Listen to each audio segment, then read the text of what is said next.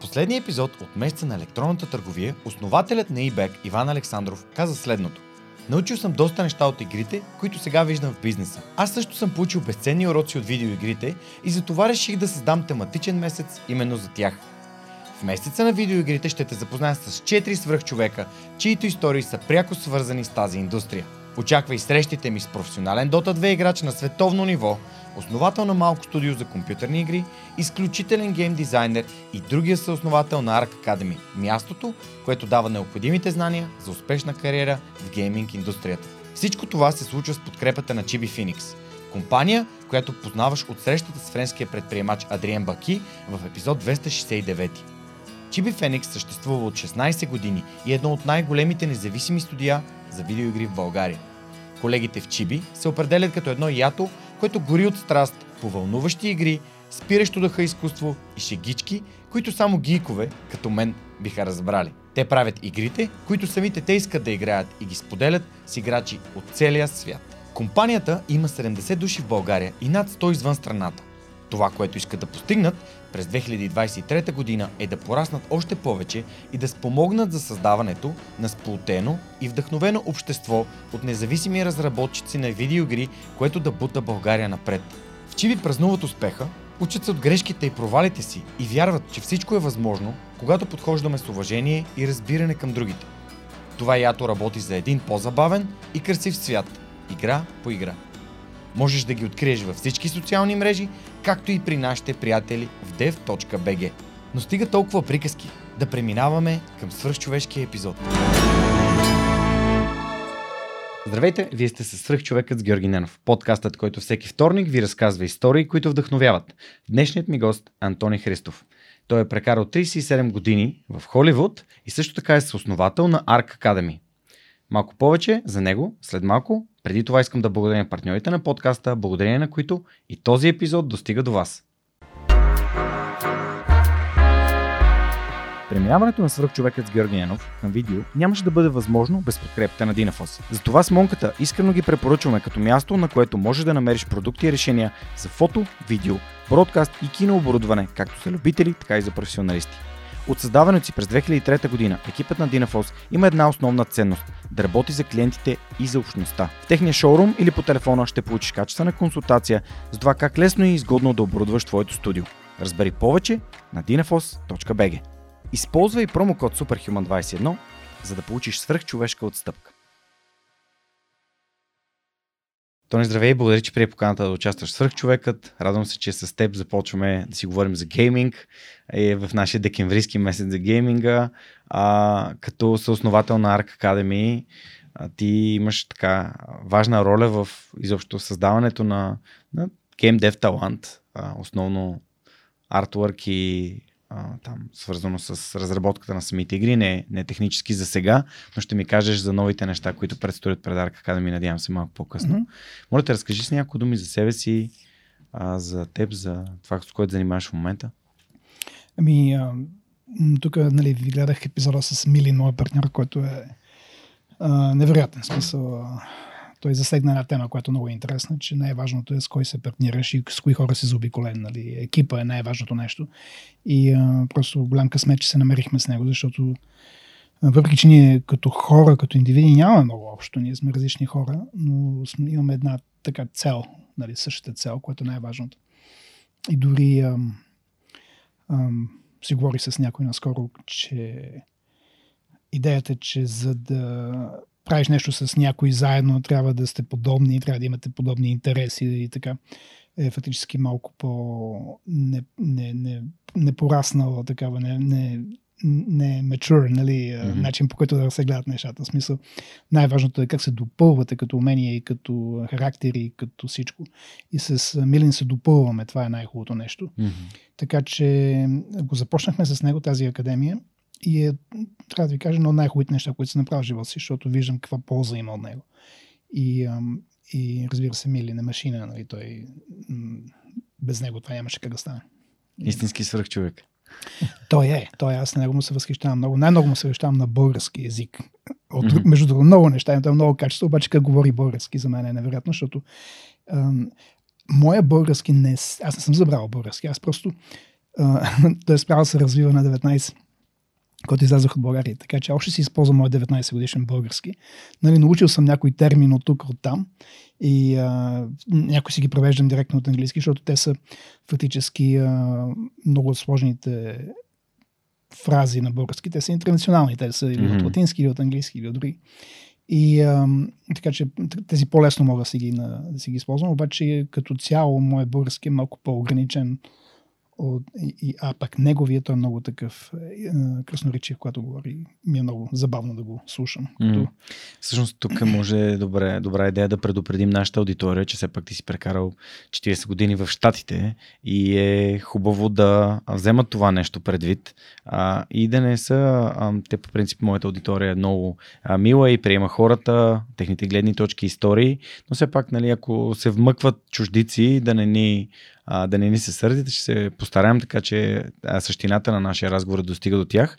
Тук каза нещо много ценно, искам да те върна, защото ти каза, че е много важно, когато работиш с някого, вие да се допълвате, но повече каза, че това не е най-зрялото нещо на света, но поне аз така те разбрах, но за мен, когато търсиш да правиш нещо с някого, да, ясно, че ние като хора имаме различни професионални умения и опит, обаче кой е човекът, с който работя? За теб важно ли е кой е човекът, Милин? Тоест, това ли е, което искаш да кажеш, че е важно вие като хора да се харесвате и да може да работите заедно? Ами, значи, според мен е, да, то трябва елементарно харесване, като човек трябва да има това уважение, нали? Но е по-зряло да търсиш човек, с който се допълваш, отколкото с който се харесваш прекалено много. В смисъл... гледна точка, нали, много хора, с които, нали, на социално ниво аз мога да излизам и да прекарвам с часове навънка и на вечери и така нататък. Би било трудно да направим това, което направихме с Милин. Нали. Важно е, нали, той има различни интереси, различен човек е, обаче в този, иска да кажа, че се допълваме и според мен е много по-зряло, когато човек търси такива хора в живота си, а не хора, с които се разбира, не, с хора, които си пасва, които има същите неща и същите интереси, същите разбирания и същите спортове ги влечат. Нали, той е маняк на футбол, аз футбола ми е така малко безразличен. Като пример го давам с такъв смисъл, че от тази гледна точка нямаме много база за общи интереси, но иначе най-важното е това, че отглеждаме това бебе, нали, което го започнахме ние с тази академия и сме, в отношение сме си вече като семейство, защото имаме същите интереси, също нещо е важно в живота, нали, за нас, да го направим да стане съществено, да стане голямо и на път. Добре, разкажи ни с няколко думи за самата академия. От колко време я правите, колко випуска са завършили вече, какво правите всъщност в нея? Просто някои думи за хората, които сега, нали, започват разговора и могат да бъдат наистина увлечени от темата, в която ще изследваме сега. Ами ние сме на сега четвъртата година и вече имаме тя е 2-годишна програма и вече имаме един випуск, нали, от 2-годишна, който се дипломирал. Имахме наскоро и числихме, че 85% от тях вече работят някъде, което е така добър, нали. Може да е функция на глада за талант повече, отколкото смисъл това, което, защото ние, нали, да не се заблуждаваме, нали, сега в момента, което правим, е на много по-високо ниво, отколкото първата година. Нали. Хората, ние се учиме непрекъснато в движение. И, но пък явно талант е бил доста, жаждата за талант или глада за талант е бил много осезаем.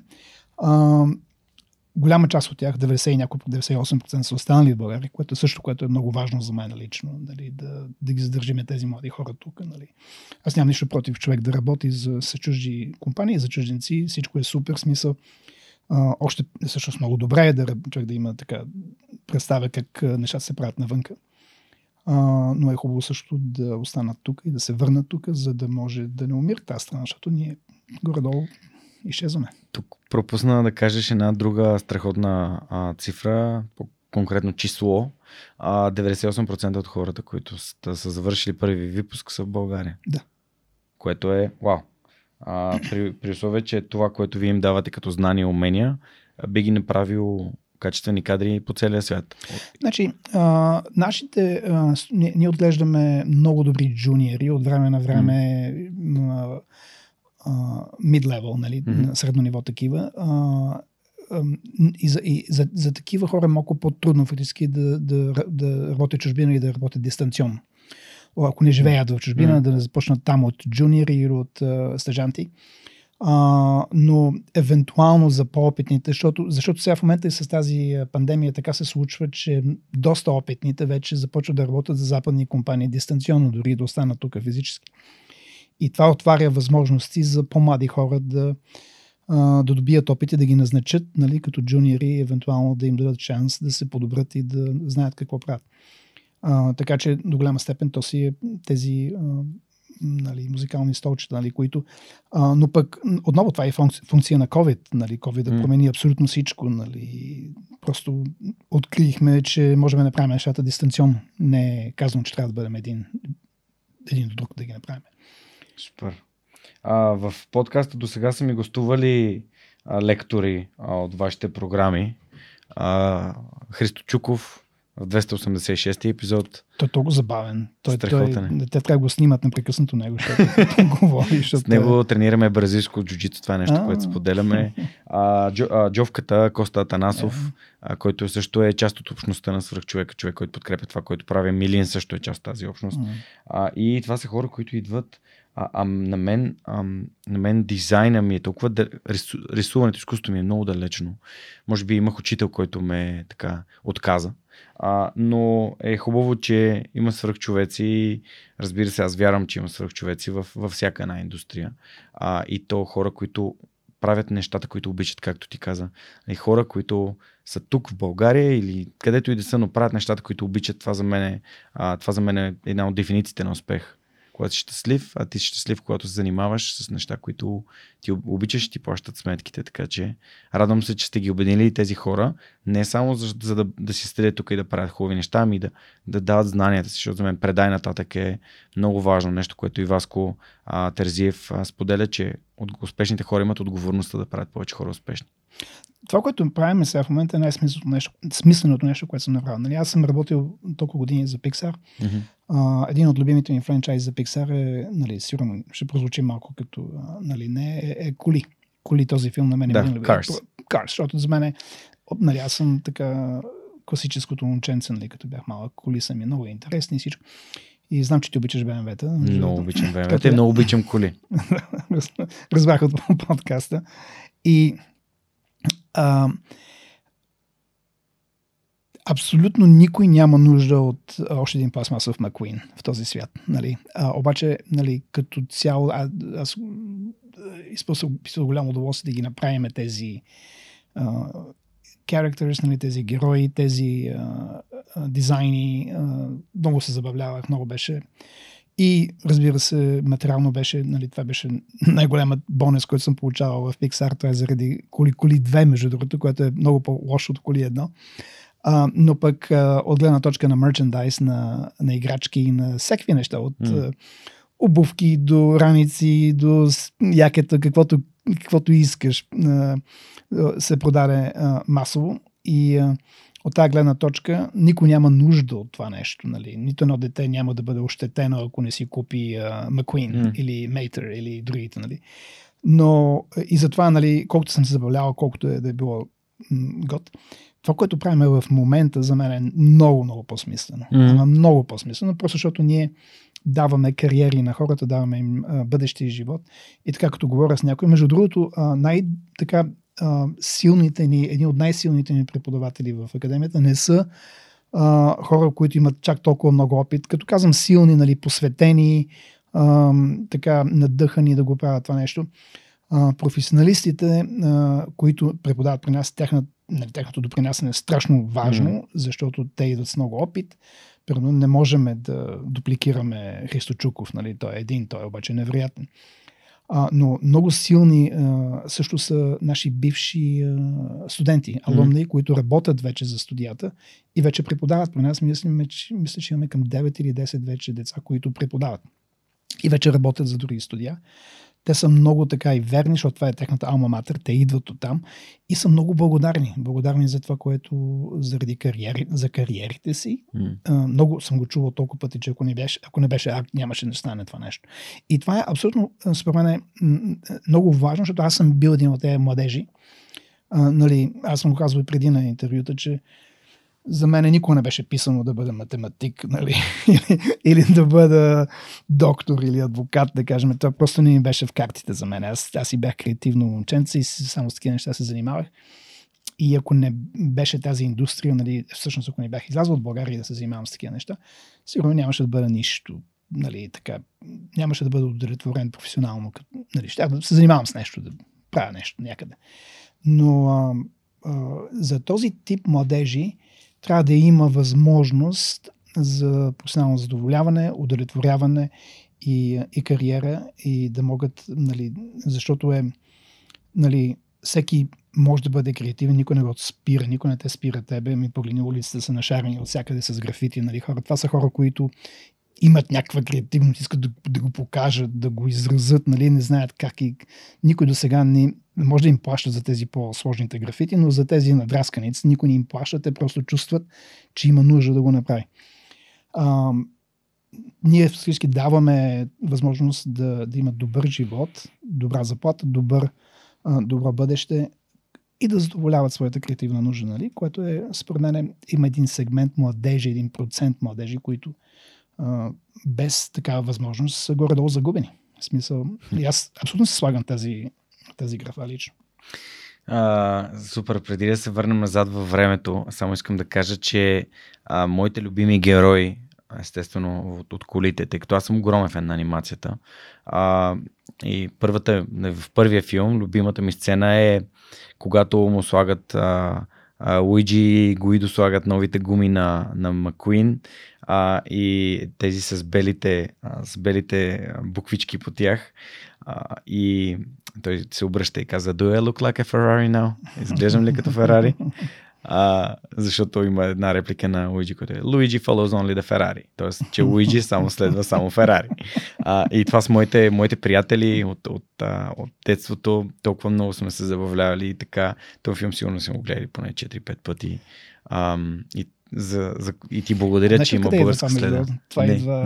Това идва от... Значи Джон Ласетър, който беше нашия CEO, преди да го канцелират, нали, това е друга тема вече. Mm-hmm. Не CEO, той беше Creative Lead, точно така. Mm-hmm. Той е един от най-гениалните хора, които аз познам. Mm-hmm. Той стана добър приятел с лидерите там на Ферари в Италия. Mm-hmm. И, защото е голям фен на коли като тебе, явно, нали, това е негова идея цялото. Беше ходил във фабриката, където правят Ферари. В Маранел. Той е страшно любопитен, той навсякъде трябва да отиде да види и да пипне. Нали, това на него му е. Тук му видиш офиса, беше всякакви играчки, просто не можеш да влезеш в офиса. Беше голям офис. Не? И му обяснява за коли 2, как ще е състезание Макуин с Ферари. Нали, защото те трябва да съгласат, да си да съгласието да използваме Ферари. Всичко това е. Ние фактически имахме повече адвокати, които работеха с арт, с моя арт департмент, колкото от артисти, нали? Но това е друга тема. И човека, с който там говореше, забравихме името точно, беше много интересен, защото, нали, те слушат внимателно и после с много тежък италиански акцент. "But Ferrari wins, right?"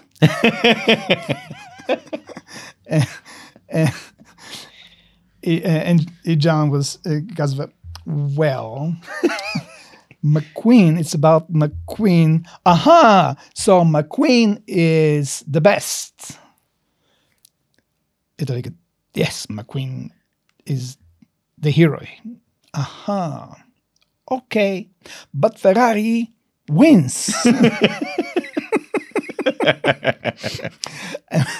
And they went back and forth, така, нали, напред-назад с това нещо, докато накрая се съгласиха, че Ферари не побеждава, обаче е добрия тук. И ако го гледаш коли 2, точно това, нали, той се жертва фактически за Макуин. Да. Но така, че идва от... Той много добре познава тези хора, които работят в Ферари, и им знае акцентите, и им се подиграва много... Добронамерено ми се подиграваше, обаче оттам дойде тази реплика. Да, а във втория филм пък любимата ми сцена е как Гуидо сменя, прави питстопа, като хвърля гумите нагоре, чик-чик-чик, монтира всичките. И на другите им падат пада ченетата, нали, как се прави този пит-стоп. Така че това са ми любими моменти, но сигурен съм, че ти си пълен с такъв тип истории. Аз никога не съм знаел като човек, който ги гледа и анимации, ги следи и се радва и просто ги гледа отново и отново и отново и с приятелите си сме, че има българска следа в това. Българска следа. Еми, ти си участвал в това нещо, ти си бил арт-директор на Лоли конкретно, участвал си в толкова много филми, International Movie Database, нали, профила ти показва, че все пак си участвал в тези неща и си допринесъл. Аз не го гледам по този начин, в смисъл, да, нали, технически, обаче за мен е, просто съм бил някъде, съм работил, нали,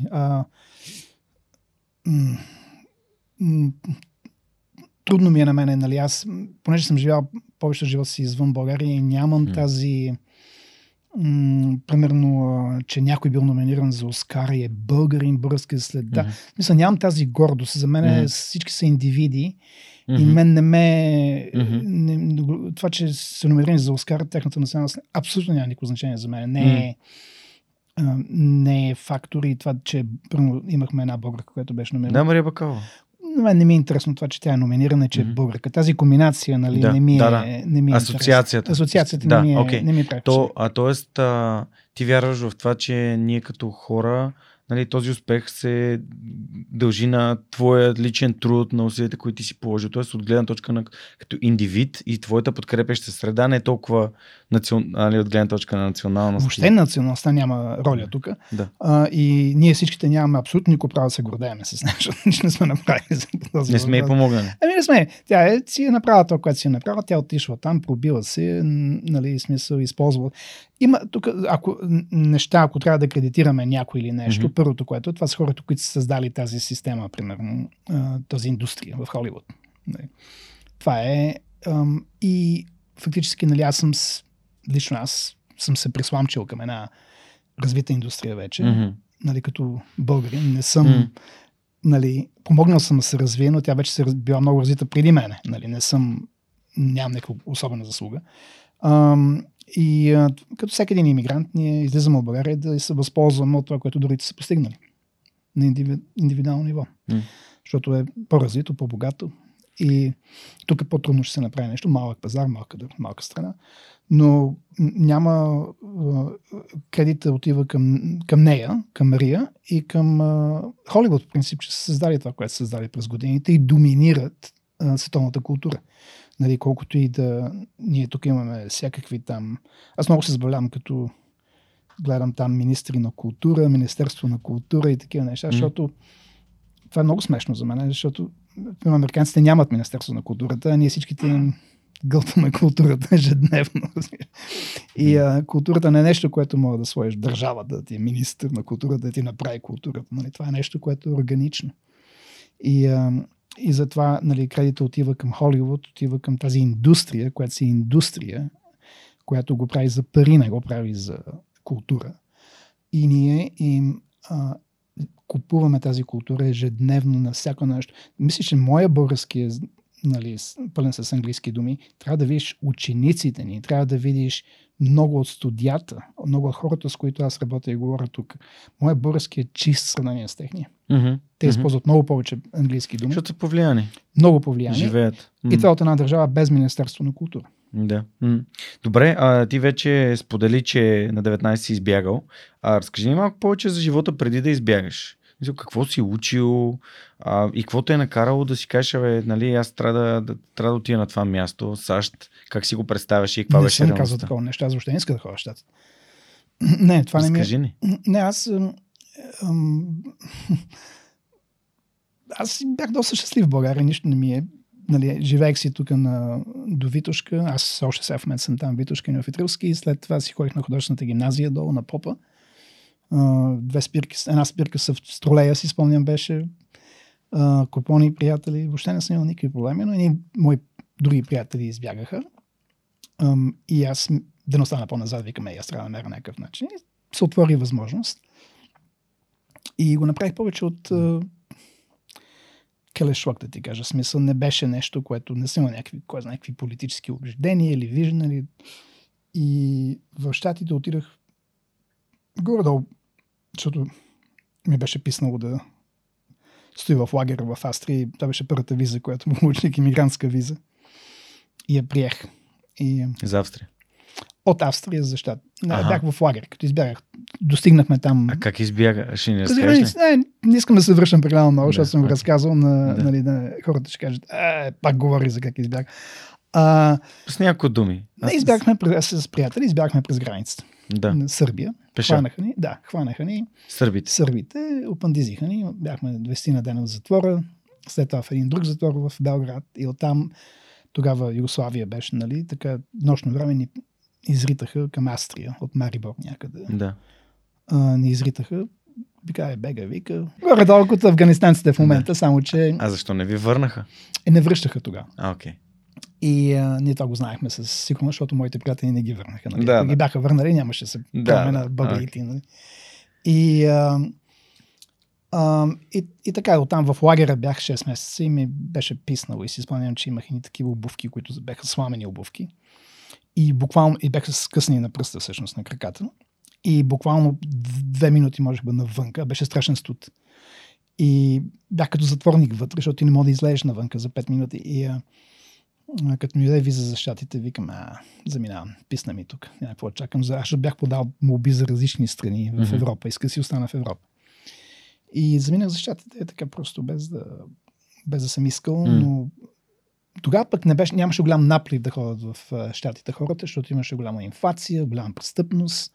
Каква година се случва? 81-а. Прил се родиш ти. Да, съм 86. Да, и...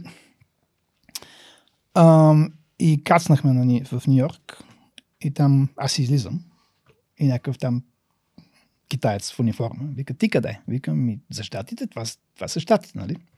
Така, ти не си за тук. Виж какво пише тук. Тук са един етикет на якето с плик, етикет и плик залепен на якето. Това си ти? Като децата в момента. Децата пътуват с един плик тук за качени документите. Буквално. Такива идиоти бяхме. И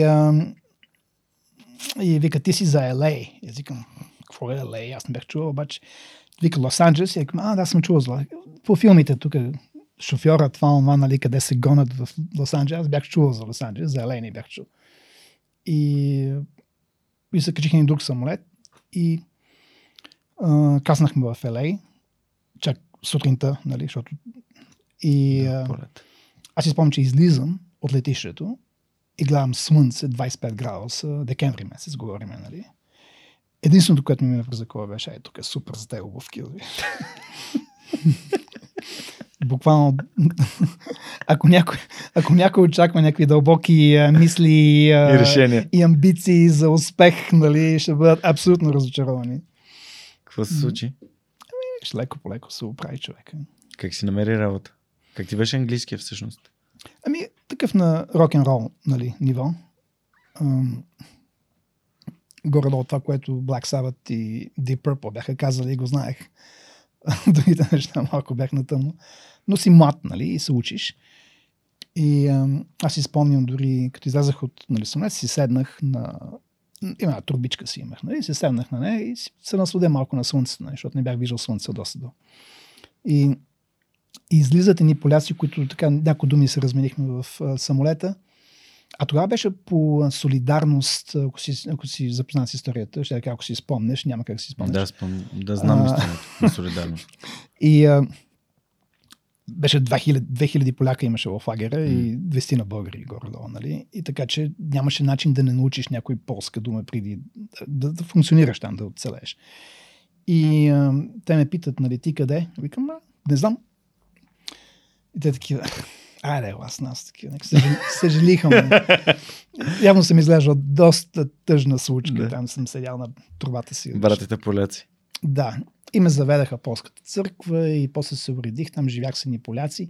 Моят полски е перфектен, между другото, защото живях 3 години вкъщи само на полски сега. Аз като научих английски навънка, испански на работа и полски вкъщи, за първите 2-3 години научих 3 езика много така бързо.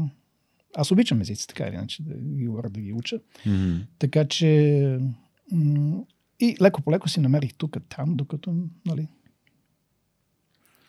Докато попаднеш в Холивуд, как попадна в Холивуд? Ето това беше в Холивуд. Тоест директно почваш от Холивуд. Ами, ако говорим така физически. Вярваш ли в късмета? Късмет, не знам. Късмет. Аз винаги съм се така. Нали, аз не познавам друго нещо, в смисъл. Аз не съм човека, който планира някакви грамадни неща да се случат, някакви амбиции, някакви планове, които... Просто си живея живота и като се случат интересни неща. Запознахме се с Милин и, нали, и идеята набързо така се роди и го направихме, както виждаш. Няма... не вярвам толкова в късмет, колкото случайност. Случайността е... Човек трябва да бъде отворен към случайността. Окей, супер. Добре, тогава разкажи ни за първите ти така стъпки в Холивуд. Какви са първите неща, които се случват там за теб? Как после попадаш в Pixar? Ще ви разочаровам пак, вашите слушатели, прекрасно, защото никакви... не мога да се похваля с абсолютно никакви амбиции и планове. Хвана си работа през деня да рисувам. По едно време ми стана много съвестно, че не се занимавам с рисуване, защото бях в художествената гимназия и започна да си рисувам вече на време, си рисувам абсолютни глупости, каквото си измисля. И работех в един ресторант вечерно време. И си намерих работа в едно малко студио, казваше се Film Fair. Беше в Studio City, точно в сърцето на Холивуд. В индустрията, не Холивуд, беше отстрани физически от Холивуд, обаче в средата на индустрия. И там бях по няколко часа на ден, рисувах първата анимация, нали, която ме научиха там да... Те беше една реклама за US Post Office, си спомням. И там се запознах с... Тогава пушех цигари, нали? Беше прием и дойде ръкъла. И излезах да пуша с един... от другите пушачи там. Той се казваше Майк Лайман. Нали? Никой няма да го забравя. И с Майки се разбирахме. Аз много се възхищавах на Волвото. Той имаше чисто нова Волво, тези квадратните. Това бяха чисто нови. И аз си казах, някой ден. Или като казвах на майка ми, майко, някой ден аз ще карам такава кола. Като минаме покрай някоя BMW, да кажем. И майка ми винаги казваше, ти сте двойки. Аз така, нали, като се възхищавах на колата, викам, дали така някой ден ще карам такава кола. И майки изчезна по едно време. И не го бях виждал седмици, да кажем. И по едно време ми звъни, аз нямах личен телефон, нали? Те ми се обаждат, казват, Тони, имаш телефон. Викам, аз имам телефон, някой ме търси по телефона, мене. Кой знае, че съществувам дори? Не беше... Имаш обаждане, хевако. Имам обаждане, да. Така отивам, дигам телефона. Майки! Вика, Тони, какво правиш? Викам, добре съм, Майки, какво стана с тебе? Изчезна. Аз си намерих работа някъде другаде. Викам, браво, брат, супер.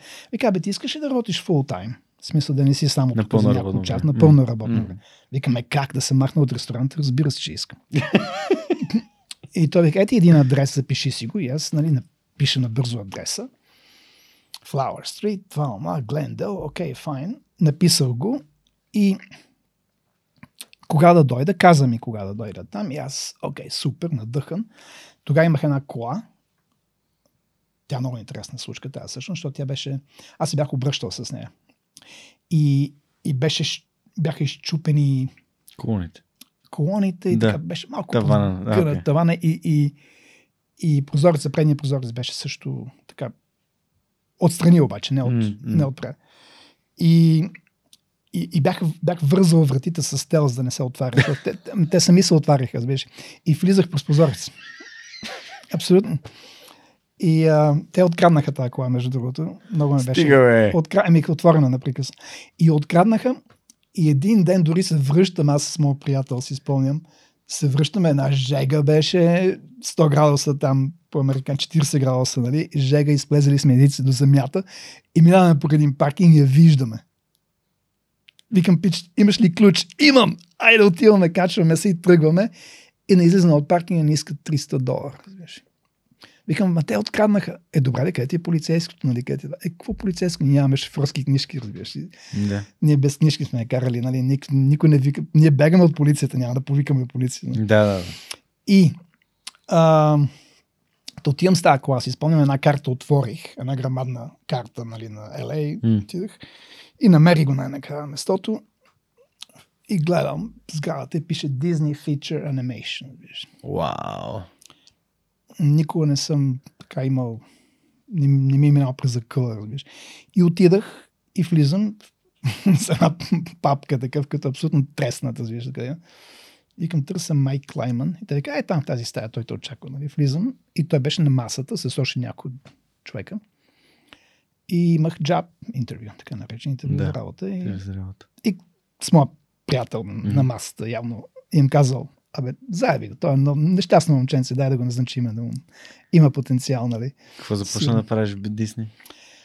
Тогава това беше, всъщност това е било, аз работих на Rescuers Down Under, се казваше един проект с ни мишки, който всъщност беше първия изцяло дигитален филм на Disney, който аз това не го знаех.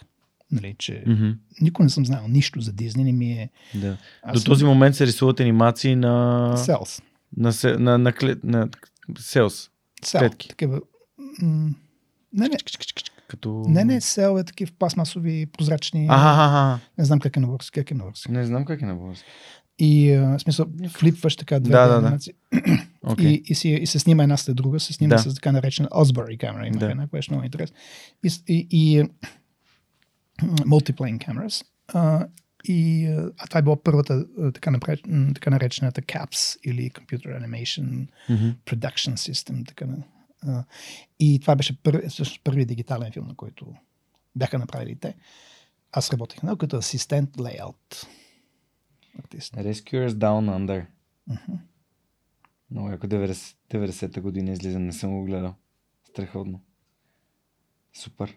Добре, аз миналата година прочетох на Боб Айгър биографията, много ми хареса, беше много интересна. Той се върна сега от Дизни, знаеш. Така ли? Да, при 2 дена. Стига бе? Да. Те се, абсолютно се, мога да кажа, насраха се от всякъде в Дизни. Да. Той не беше лок, глупости, смисъл те направо, погледни им къде са им акциите. Ти от Toy Story 4, нали, това е, или феноменалните 2, които аз напуснах, Пиксар да си чул, не са направили нещо свестно. Да. Нищо няма. Да, между другото, да. Играта на играчките е първа, втора. Последното. 4 е последното. Да.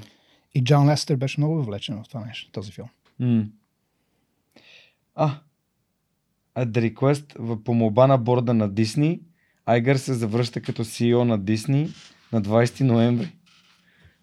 Миналата седмица. Леле мале. Готино. Добре. Нищо, аз му четах биографията, много ми хареса. Добре, аз не съм. Но не си. Ти ги знаеш тия неща от Да, нека си говорихме преди за Боб Айгър и за това, за Ед Катнъл. Харесахме много, той беше супер готин, нали? Към мене винаги бил добър. Почнах да му чета това книгата. Creativity Inc. Страхотна книга, препоръчваме на всички. Да, но ми стана скучно на мен, защото аз ги знаете неща. Сега ще ми разкаже как, нали, правят филмите, нали? Да. Нямам... Да. Не им беше, да. Но той беше много готно. Той имаше... Той мина и той през някакви там препятствия, ако си така наблюдава какво се случи тогава. Кой Ед или Боб? Ед. Осъдиха ги за wage fixing, ако си го спомняш. Да. Беше. И... така че, нали... Като казват, на мен Ешко ми е най-любимата поговорка, ако познаваме всички, няма да се възхищаваме или да ненавиждаме никой. Знаеш кой е Малкъм Гладуел, нали? Не. Той е един много известен разказвач на истории, основно в на хартия. Една от книгите му се казва Talking to Strangers и говори именно за тази част. Да. Че има неща в хората, които ние не познаваме и дори откакто я прочетох тази книга, аз реално имам я от Audible, си я бях купил 2 или 3 пъти съм я слушал един след друг. Той вътре говори за хора, които имат невероятно обществено влияние, които са направили, нали, незаконни неща, неморални неща. И другите са си казвали, това не е възможно. Той човек е толкова известен, разпознаваем. Тоест ние понякога не допускаме, дори най-близките ни хора, че могат да, нали, да са направили нещо, което не е окей. Значи, всеки има потенциал да направи нещо, което не е окей, защото това, кое е окей, кое не е окей, го измисляме ние. Но това е нещо друго. Смисъл такъв, че Ако ти очакваш да има, ако ти разделяш света на много лоши хора и на много добри хора, тогава ти си ще живееш заблуда, защото няма такива животни. Да. В най-лошия човек има неща, които са го направили да е такъв. Нали? Има един човек, който има нужда от някой да разбере защо е той там, нали? Какво се е случило, каква е, нали? Защото и до голяма степен най-лошите хора са също жертва на нещо и на някой. Нали? И най-добрите хора, нали, това, което ние очакваме от тях, те не са състояние, те са нормални хора, нали, няма и най-гениалните хора, не знаеш с какво се борят ежедневно, не знаеш през какви препятствия преминават непрекъснато в собственото си съзнание дори. Няма хора, на които човек трябва да се възхищава или да ги ненавижда. За мен аз съм много по-отворен от това. Мисля, че аз съм надрасъл да ненавиждам и да се възхищавам на който и да е.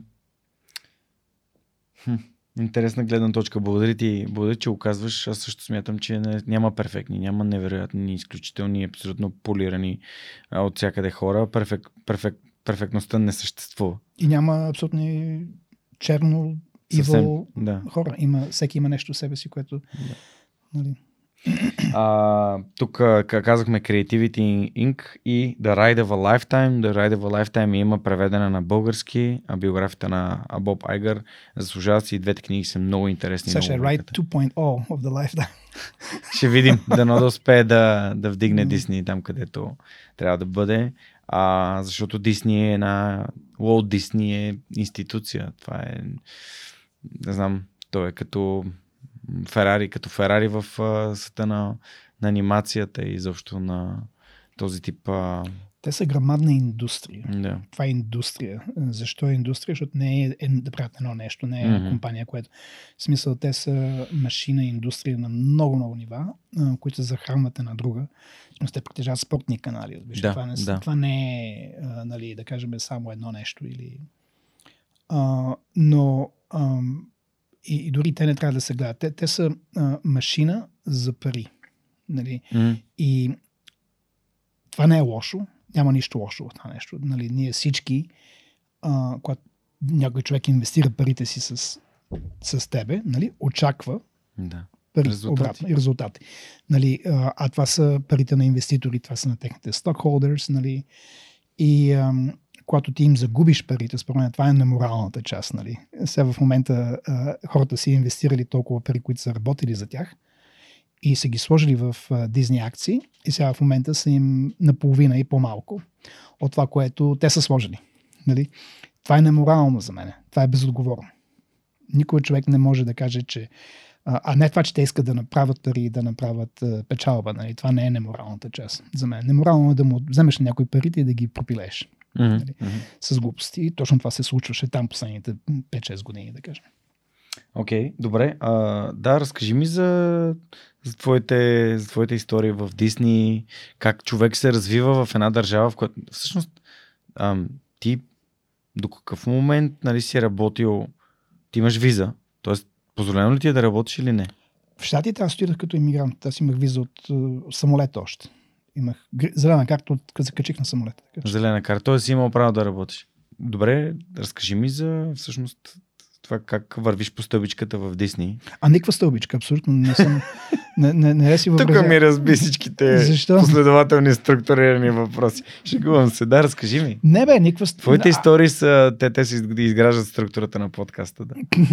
Не, в смисъл, аз бях там, завършихме филма, нали, и ми плащаха $745 на седмица, което бяха фантастични пари за мен тогава.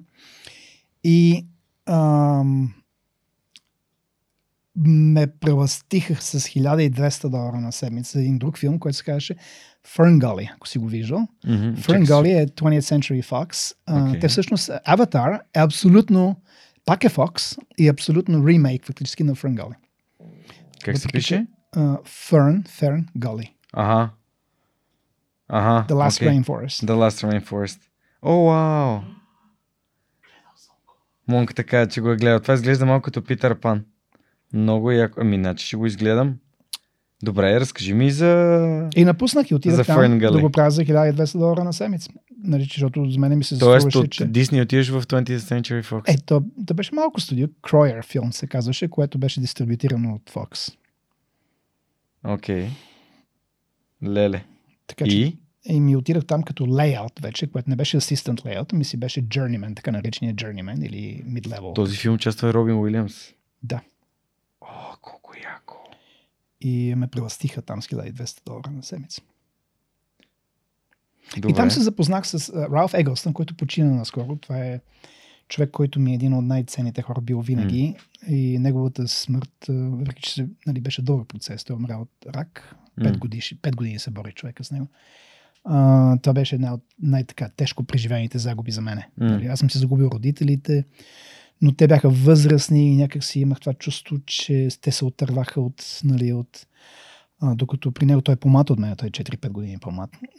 И когато аз се запознах с него, той беше арт директор на Ferngully и беше на 23. Той беше 23 годишен, когато беше художествен директор на Ferngully.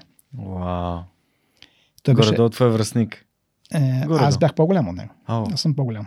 Аз бях вече 4 или 5 години съм по-голям от него. Okay. Но му бях дясната ръка и той много ме впечатляваше с колко беше фанатичен за качеството, колко беше лоялен към филма.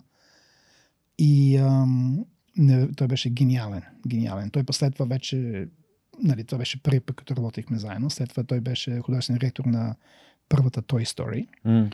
И се опита да ме назначат за Bugs Life.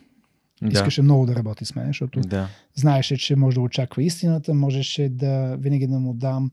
Той ми го беше казал това, че вика, Тони, на мене ми харесва много да работя с теб и причината е, че винаги имаш някакви много лесни решения на много трудни въпроси, разбираш ли, което има хора, специално креативния тип, които усложняват нещата.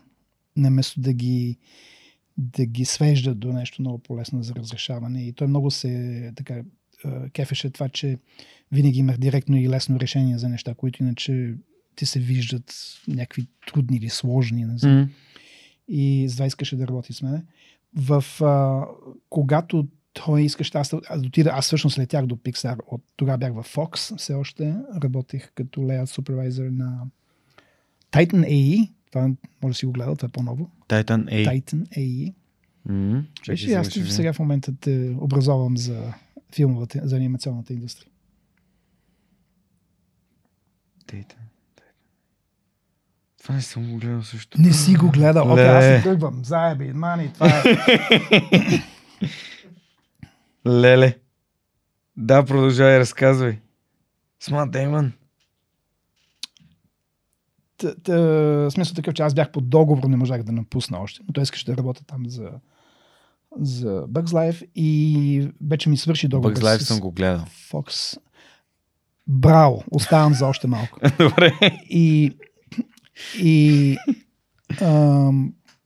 Той ми се обади по навреме. Ралф също този ми се обади, който се запознах на Ferngully. И ме пита, Тони, имаш ли по договор ли си?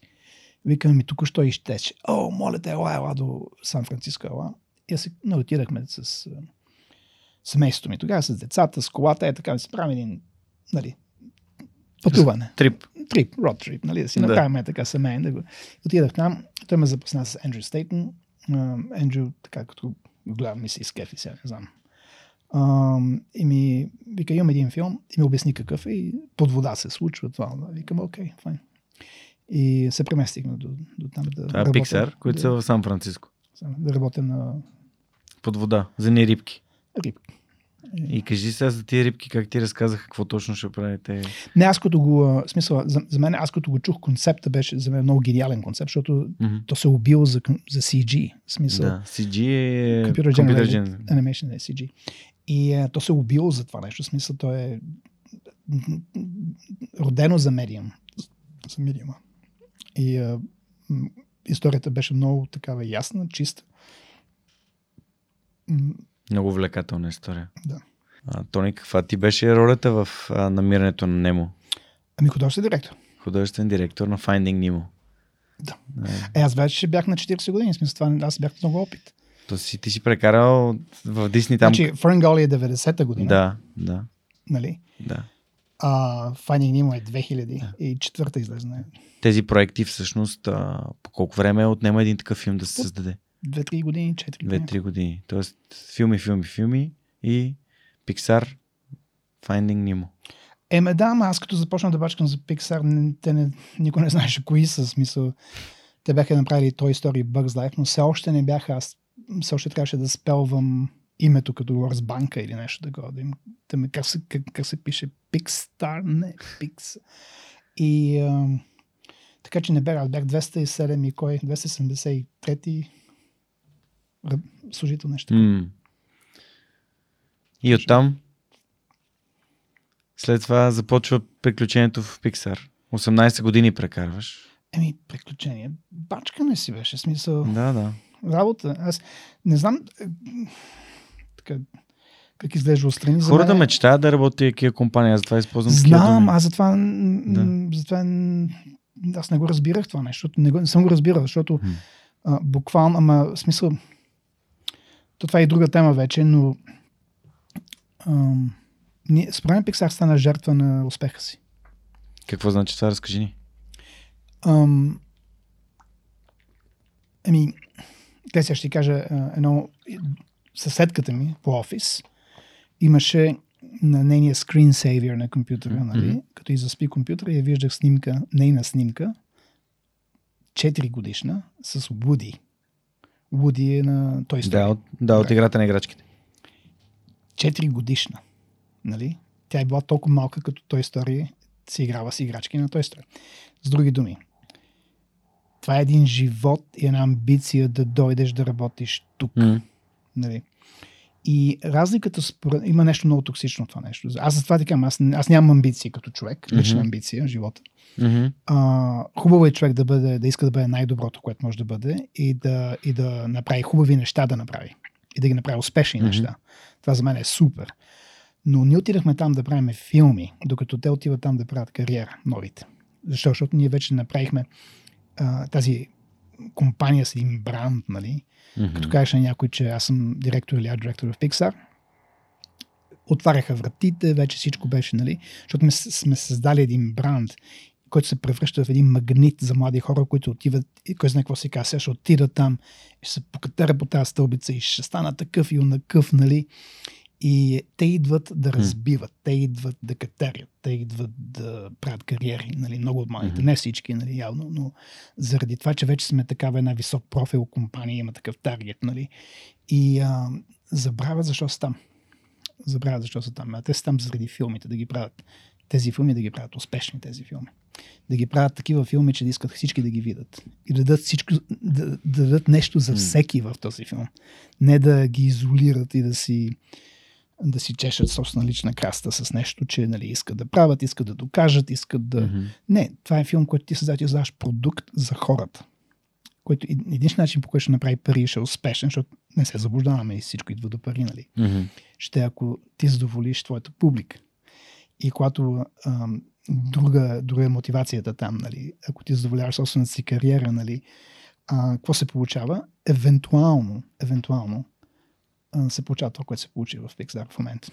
Горе-долу от известно време няма нищо, което да запомни. И имаха големи надежди за Lightyear. Да. И те не се оправдаха. И не може да ми каже човек, че заради COVID и така нататък, защото само една дума имам за това, което е Arcane. Да. Нали? Сериала на Netflix. Arcane е ли сериал за League of Legends? Да.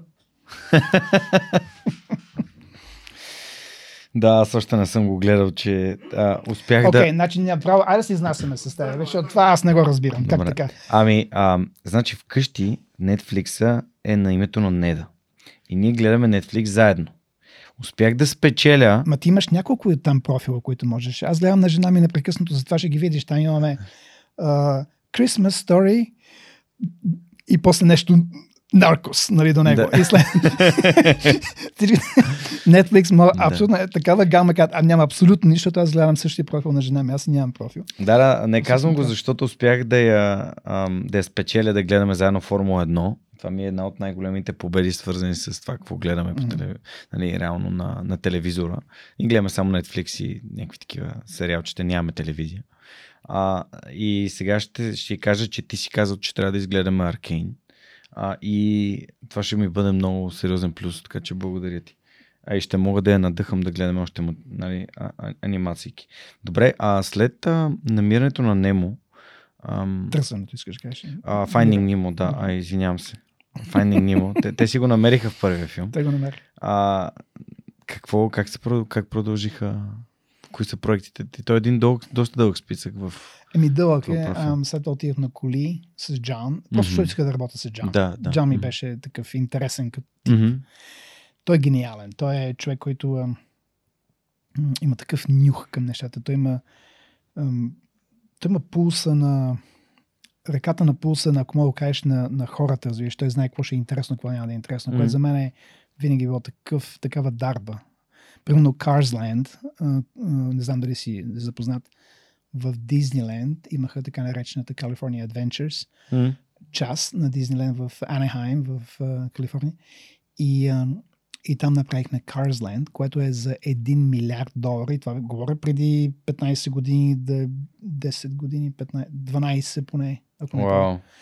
12 години със сигурност. И това са истински 1 милиард, не са сегашните 1 милиард. Те са фалшиви, въпреки че не би ги отказал. Но мисълта ми е, че най-скъпия Тим парк райд в света нямаше нищо, което не може да се конкурира. Аз дори помагах там, аз бях арт-директор на големи части на това. И когато той им каза, че ще направи Carsland, така ще изглежда, всички се хванаха за главата и всички очакваха. Просто той беше шефа на Creative, нали, Chief Creative Officer на Disney. И нямаше как да му се противопоставят, иначе всички щяха да кажат не, ако имаше хора, които имаха тази сила. Защото 1 милиард да го рискуваш за един райд, нали, това беше... И то за коли, които много от тях не оценяваха какъв е този франчайз, нали, каква сила има. Огромна. И обаче той вярваше и го направи и сега един от най-печелившите. Това всъщност направи Дизниленд. Той ги извади от Doldrums, така наречените. В смисъл, Carsland е нещо велико. В смисъл, такава cash cow е, че не мога човек да си го помисли. Cash cow е дойна крава. Дойна крава, абсолютно. Да. Също така си участва и в... не знам как се превежда на български Incredibles. Невероятните. Феноменалните. Работих феноменалните. След това му бях художествен директор на феноменалните 2. Този последния. При това на Уоли бях художествен директор. Много смисъл те си. И много късометражни такива за коли. Коли, Toy Story, The Time Forgot, например. Добре, да искам много да си поговорим за Уоли. Когато направи лекцията на DBG All in One през лятото, събитието, на което аз бях водещ и там... Не беше нещо особено. Беше много интересно, много ми хареса. Аз отидох, слязах долу в публиката, седнах и се насладих на цялата лекция.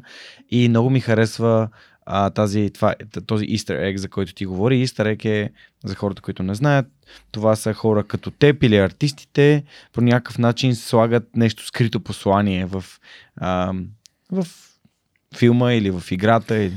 Да, това не беше много скрито, да. Не много хора са спрели филма там, където се виждат корабите. Да. На един от корабите пише България. Да, на български. На български, да, пише България. Как се слага такова нещо в толкова голям филм? Не ми слагаш. В смисъл, на феноменалните 2 има един плакат на улицата, ако го гледате. Пише реклама и пише Кристоф Bulgarian Overalls. Тези гащи, работните гащи. Да, работни гащи, дете са за цялото тяло. За цялото тяло. Български такива гащи, нали? Кристоф. И това е марката, нали? И го беше качил един от график артистите, с които се базикаме непрекъснато с него, защото така ходихме да играем билярд от време на време, във фитнеса се виждаме и се базикаме. Той е готин такъв. И той го беше сложил. И аз гледам филма, нали, на Дейлис, връщам се, викам, чакай, това какво е? И той такъв ме гледа гузен, вика, хвана го. Вика, това окей ли е? Викам, ако някой не се оплаче, остави го. Да. А това с България? Аз си го бушнах там, никой не каза нищо.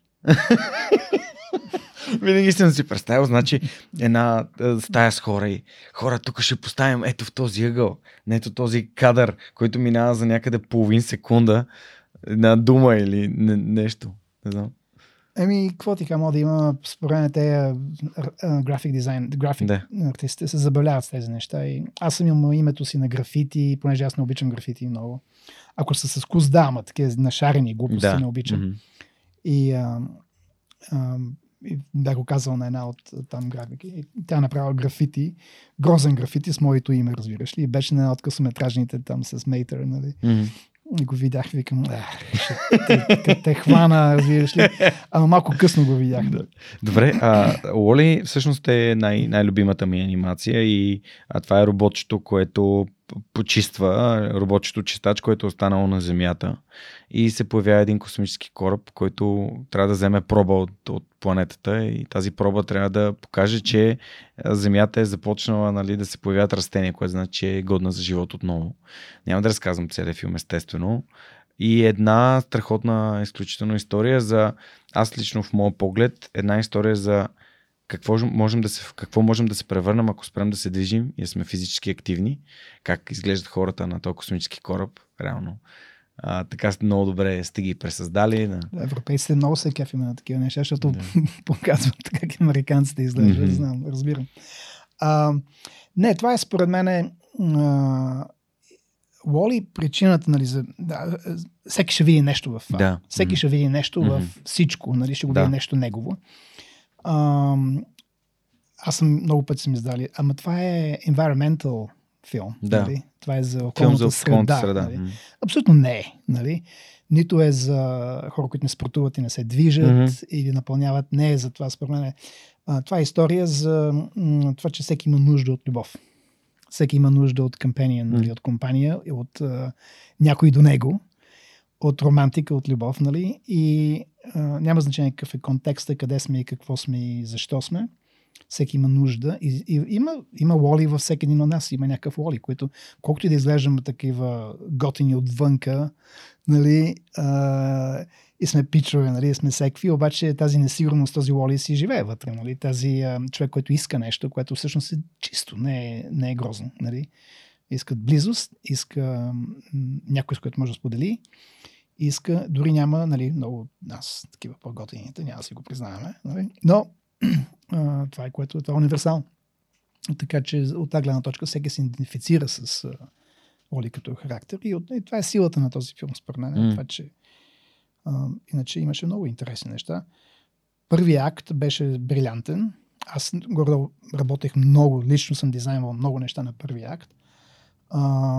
После вече забуксува, според мен, като история, като наратив. И аз вече бях прекалено зает с цялата продукция, нали, за да рисувам лично. Така че да си призная, че от след като се качихме на Axiom, самото начало, като влизаш в Axiom, в кораба, този космическия кораб, правих доста неща, обаче вътре, като влизаме вече, бяха други художници, бяха други рисувачи, не бях аз.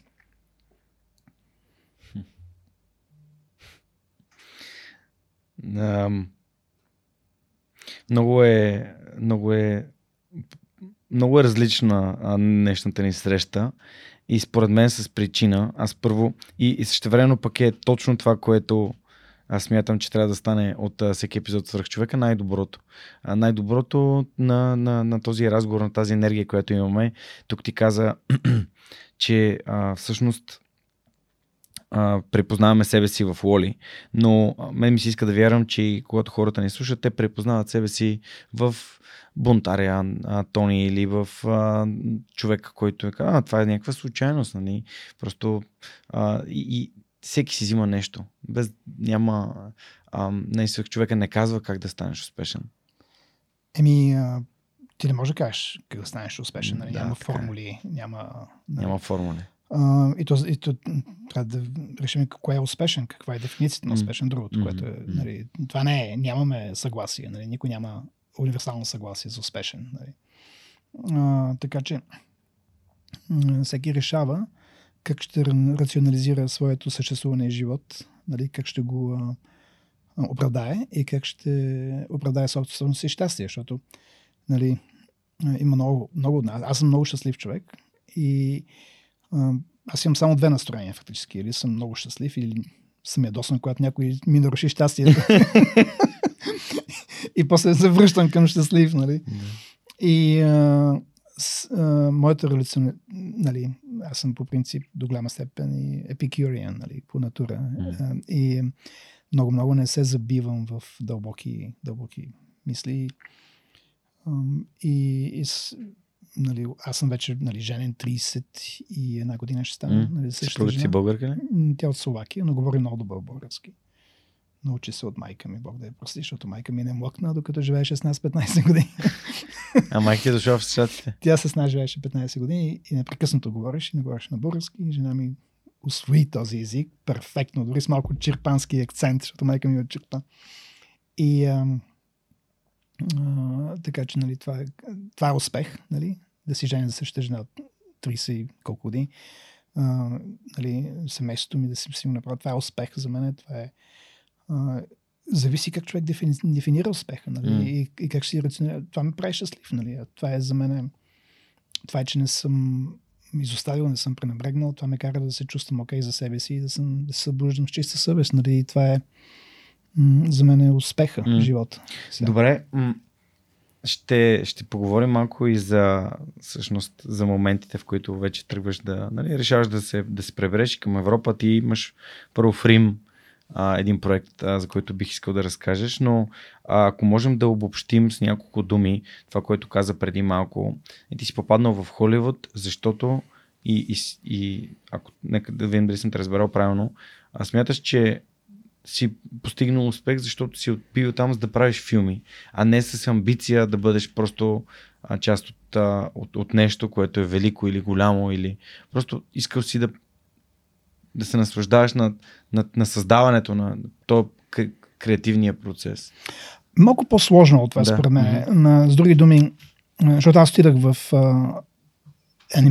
индустрията, влезах в анимационната индустрия, защото исках да не работя в ресторанта вече. Нали? Това е начало. Се заблуждаваме. Прагматичното решение. Нали, исках $745 на седмица. Да. Така че нищо идеалистично няма тук, просто но един път като вече усетих, че чакай бе, те неща са забавни, не само това, вече като усетих, че вече знае какво правя.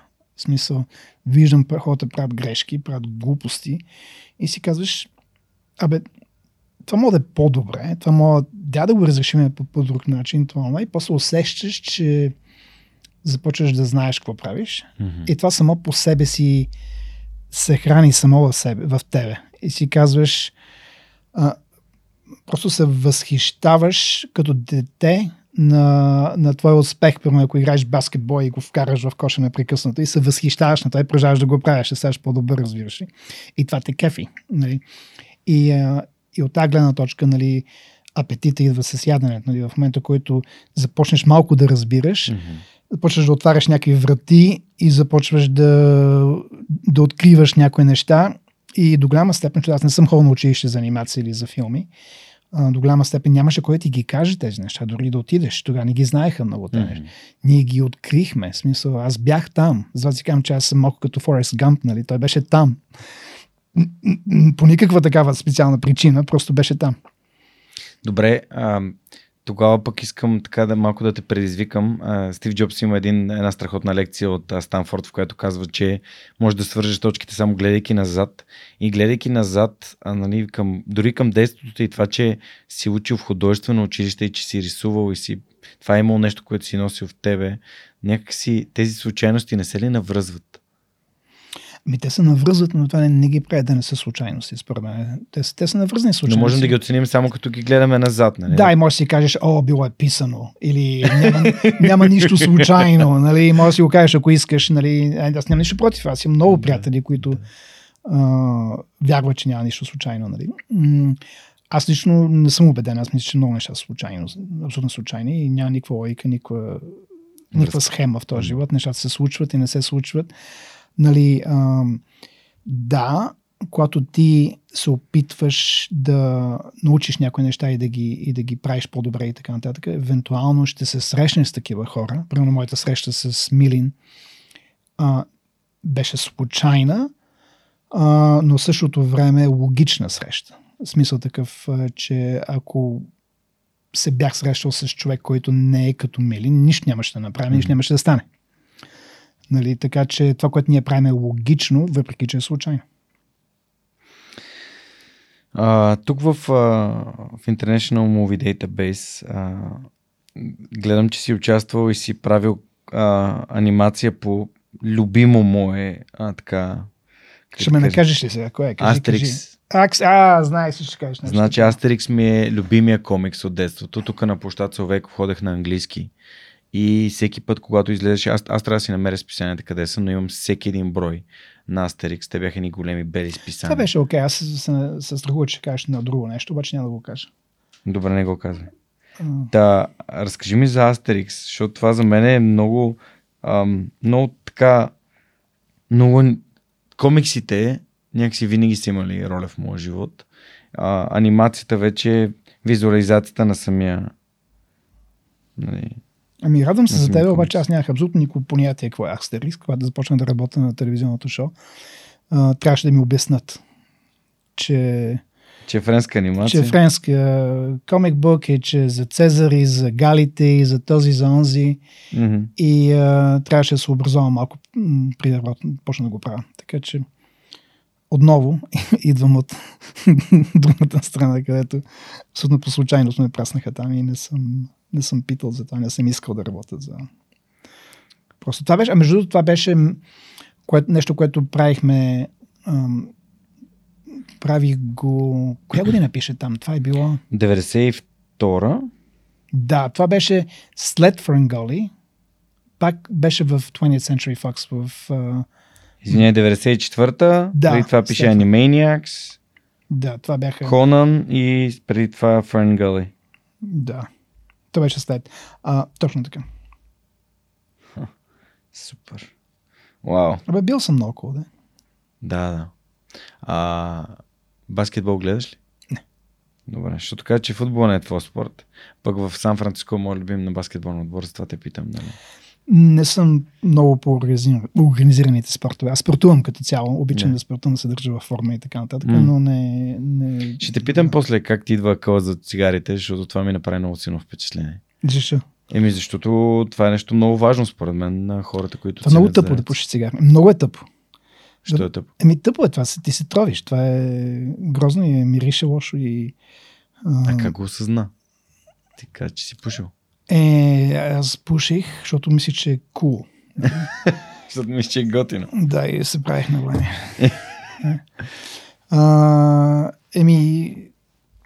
Да ти кажа, и до голяма степен и средата там, защото там пушачите ги гонят като грешни дяволи, фактически смисъл. Ти не мога да пушиш пред входа на сградата. Това е абсолютно нелегално. Трябва от другата страна на улица, на специално значено место. Ти си нелегален, ти си престъпник, ако пушиш цигарите. И в смисъл средата не предразполага да пушиш цигари. Супер. Но си изключително така, интересен, нали, живот, правейки всички тези неща, които носят усмивки по лицата на децата, според мен, но така, поне на мен си ми донесла много. Радвам се смисъл. Аз отново била е случайно. Добре. Един от партньорите на подкаста, SMS Bump, задават въпроси към моите гости. Първият въпрос е от Кали. В света на супергерои, в който твориш, кои са суперсилите, които ти помогнаха да стигнеш до тук, или кои са тези, които ти си иска да притежаваш? Суперсилите, които искам да притежавам. Да. Обикновено нещата, които не съм много силен. Например, това са нещата, които много се възхищавам на Милин. Той планира нещата много. Той е в смисъл да е малко повече. Аз планирам много добре една продукция на нещо, на креативен продукт, на филм. Знам кое трябва да се направи кога и наблюдавам какво ще стане кофти и така нататък, но не съм имал това, което, нали, Милин бил управител на Сачи толкова години. За него преди всеки проект той иска стратегия. Докато аз преди всеки проект исках друг тип проекти. Исках референс, исках пак стратегия, но визуална стратегия за как ще изглеждат нещата. Нали?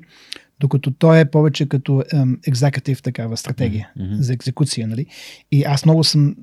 На мене в Pixar повечето ми приятели бяха или счетоводители, или програмисти, или хора, които ми бяха на мене слабата. Аз винаги съм искал да науча нещо и да ги слушам такива хора, които... Слаба страна. Мене художниците никога не са били много интересни, такива арт-директори и други рисувачи, защото горе-долу знам за какво става въпрос. Другите са ми били. И това е една супер сила, която бих искал да притежавам, да съм по-организиран и по-стратегически в менажирането на нещата. Но за щастие имаме Милин, така че това сигурно ще ме освободи от много труд да стана по-перфектен в тази такова. Иначе за други супер сили аз нямам. Ти нямаш. Нямам. Аз за мен абсолютно всичко е било случайно в моя живот. Така че. Добре. Следващия въпрос е от Сави. На базата на твоя преподавателски опит, кои са качествата, които отличават днешните таланти? Какво се промени в начина на преподаване? Какво промени това от теб? Ами, това е добър въпрос, също защото, гледа, това, което ние правим в академията е да не се кривиме душата. Нали? Американците имат някои неща, които ги правят по-добре от нас. Нали? Това ми е много трудно така да излезе от мене. Нали? Трябва да се напъна, ама е факт. Едно от тях е образованието. От гледна точка, че те запалват там интереса и те стимулират разрешаването на проблем и екипното разрешаване на проблем, но като цяло разрешаването на... Докато ние в България, това, което аз усещам до сега, все още е индивидуално. Образованието е индивидуална активност и се опитат да налеят информация в главата на студентите, нали? Която може и дори да не е актуална, нали? Вече за много отношения. Така че най-важното е да накараш студентите да пристигнат до разрешението на проблемите им сами. Всяко едно нещо е problem solving, разрешаване на проблеми. Няма нали, за мен аз никога не съм идеализирал нещата, които ние правим. Всяко едно нещо е проблем, който ти трябва да разрешиш. Дали ще е дизайн проблем, дали ще е какъвто и да е проблем, софтуер е проблем, дали ще е задача, предизвикателство. Нали, аз го гледам като проблем, но аз го казвам като проблем в положителния смисъл, защото живота е пълен с такива проблеми, които ни трябва да разрешаваме. За мен проблема не е... Нали, аз познавам такива хора, които много се тюхкат, като има проблем. Нали? Като кажат, това не ми трябваше, това тако. За мен проблема е предизвикателство. Аз съм работил с такива хора, тъй като видят проблем и така правят, си трият ръцете, разбираш. Окей, да го разрешим това нещо, нали? В смисъл, много съм се възхищавал на такива хора и затова съм го приял по този начин, че живота е една поредица от проблеми, които ти трябва да разрешиш. Животът е поредица от проблеми, които трябва да разрешиш. Страхотно. Много ми допадна биографията на Арнолд Шварценегер, в който той има горе-долу такъв подход. Той казва: ми значи, ако никой не го е правил, значи аз съм първият, който ще го направи. Еми, да, might as well be you, както казвам. Да.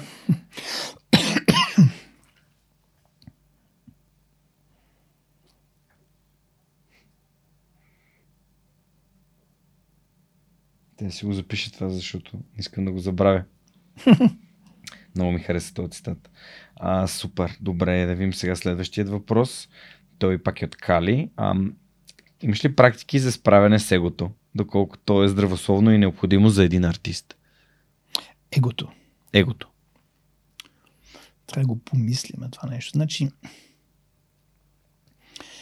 егото може да наистина ти вкара много лош автогол, защото отново като кажеш артист, има артист и артист, нали? Аз не съм... Спомням си тук. съученици от художествената гимназия. Имах един съученик, който като се почна да се връщам вече в България, се видяхме с него и той е артист, той прави картини. И той ме попита, добре, ама така истинското изкуство не ти ли липсва? Беше много забавно, нали? Това, за него това е истинско изкуство, да правиш картини. Аз съм артист, но в същото време и съм човек, който създава продукт, нали, в предишния ми живот, нали, в филм света. Аз създавах продукт и този продукт се създава с хора. Не е нещо, което може да направиш сам като артист. Нали. Има арт-директори, които не могат да разделят себе си от продукта. И въпреки, че съм бил обвиняван в нарцисизъм, несправедливо, трябва да добавя, в професионалния си живот съм се опитвал винаги да разграничавам моето от истинската цел, за която ние сме там. Ние не сме там да си чешеме еготата, ние сме там за да създадем един продукт. И винаги съм вярвал, че няма значение откъде идва нещо, откъде идва някоя идея. Важното е, ако тя работи за филма и, разбира се, да акредитираш хората, които са измислени. Нали, аз винаги съм бил много щедър към хора, с които работя, ако да кредитирам техният труд. Да. Но е много важно човек да се разведе от това его, свързано с работата. И ще кажа защо. Защото ще имаш добри дни и ще имаш лоши дни професионално и ще имаш и успехи, ще имаш и провали и ти не можеш да позволиш това временно променяне на професионалните ти посоки да афектират твоето лично самоуважение и твоята лична визия за себе си. Нали? Може би оттам идва моя нарцисизъм, че аз съм важен, аз знам кой съм, аз съм мъж, нали, аз съм казал, аз съм мъж, аз съм българин, аз съм баща, аз съм съпруг, аз съм всякакъв, нали. Какво правиш? Работя като художествен директор в Pixar, нали. Никой няма да каже, аз съм художествен директор в Pixar. Да. Това не е моят идентичност. Това не е идентичност. Това не е идентичност, това е професия, това е бачкане. Утре, когато правя нещо друго, мия чини, мия прозорци някъде, пак съм същия човек, нали. Не дай Боже да се наложи, ще го направя. Нали? Това няма. Същото е, сега в момента имаме академиите в Рим и в София и се занимавам с това и другото, което ти показах преди малко за Starforge. Това са ми хобитата, това ми е бачкането, това ми е интереса. Но аз съм пак същия човек, който бях, когато бях арт-директор в Pixar. Това не е моя ден. И според мен, защото ти професионално ще имаш хубави дни, лоши дни и това е като един ролеркостър. Нали? Ако ти се качиш на него... Да. И позволиш да те диктува начинът, по който ти виждаш себе си в този свят, нали? Това е... Трябва ти терапист, за това нещо със сигурност. Да, трябва ти терапевт, абсолютно. Добре, а следващия въпрос е от Вики. Имаш ли любим персонаж, по който си работил и защо? И има ли такъв, който най-не ти е любим? За най-нелюбим не съм се замислил, но за любим е бащата на Дори. Бащата на Немо. И това е, защото е... Какво ти кажа? В смисъл, всеки баща се идентифицира. Значи, първото нещо, ти се опитваш да запазиш всички, нали? Да са, нали, безопасност, нали? Опитваш да ги научиш, нали, как да оцеляват. И в същото време ти трябва да се научиш нещо, защото фактически, нали, да не се заблуждаваме, най-големите убийци на мечти са родителите, нали. И защото в нашето желание да е безопасно, да възпитаваме хората, ние фактически ги ограничаваме, защото ние не можем да ги научим да бъдат като нещо, което... Ние може да ги научим само да бъдат като нас, защото ние сме единственото, което ние знаем как да бъдем. Ние не знаем как да бъдем някой друг, нали? И това е всъщност едно от... Между другото, аз в момента съм въвлечен с... част от екипа на една инициатива, която се казва It Remains, с Васко Тушков и е като такъв decentralized storytelling. Така правя го през свободното си време, защото Те са много по... Нали, аз съм зает с други проекти също, но те са една много интересна група млади хора, които създават нещо ново и оригинално. И това е част от този тим, нали, който е в техния наратив, в наратива на автора, на Васил Тучков. И това е много интересно според мен, като баща. Нали, винаги човек се чуди, нали, дали ти грешиш, дали не грешиш, дали не прави добре. Като цяло, родител, за мен е дефиницията на да си родител е непрекъснато менажиране на вината. В смисъл. Perpetual guilt management, нали? Това за мен е дефиницията на родителен. Да бъдеш родител. И защото ти като цяло, нали, никога няма да си сигурен дали си направиш, защото децата не идват с инструкции, нали? И ще сгрешиш, и те грешки ще гонат, и ще имаш съмнение. И затова на мен е този ми е любимия. Знам, че е дълъг отговор на кратък въпрос, но това ми е любимия герой, защото и той прави много грешки и той се лута натам насам и се опитва да бъде авторитет и да се опитва да бъде, нали, човека, който, нали, нещата се опират на него. Да. Моето любимия герой от Finding Nemo ми е малкото костенурче. Това ми е любимия герой на мен, най-ми е забавно, но да, разбирам те и защо го избираш именно бащата на Немо. Като не ходи там, не отиди там, не прави това. Еми това е, да. Част от това да си баща. Да, но той конотира не знае и не може и, да. Нали. Така е, напълно те разбирам. Добре, последният въпрос е от Делян. Спомнеш ли си какъв беше твоят първи компютър? Беше Apple. Mac. Apple не са платили за позициониране в този подкаст. Техен пропуск. Те нямат... Мисля, че нямат, не правят такъв тип реклама. Те твърдят, че брандът е толкова голям, че няма нужда от реклама. Но да, благодаря на нашите приятели от Yot по SMS Boom за прекрасните въпроси. Мисля, че беше много ценно и това може би никога нямаше да разберем, че любимия герой на Антони е бащата на Немо. И така, доста ценно беше и за мен. Знаете кои са SMS Boom? Ако не знаете, това са продуктова компания, която разработва софтуер, който се използва в електронната търговия, софтуер за сервис или така нареченото приложение, което търговци в Shopify закупуват и не само, инсталират на своите магазини и им помага да използват SMS-те като начин да достигат своите клиенти, да увеличат своите продажби. Този продукт е част от компанията Yotpo, за това се казва Yotpo SMS Bump, те имат пазарна оценка над $1 милиард и всъщност екипа, който разработва приложението е тук в София, има страхотен офис и ако искате вие да имате възможност да зададете въпроси на моите гости, може да разгледате отворените им позиции в сайта на Yotpo SMS Bump или на джоборда на DFBG.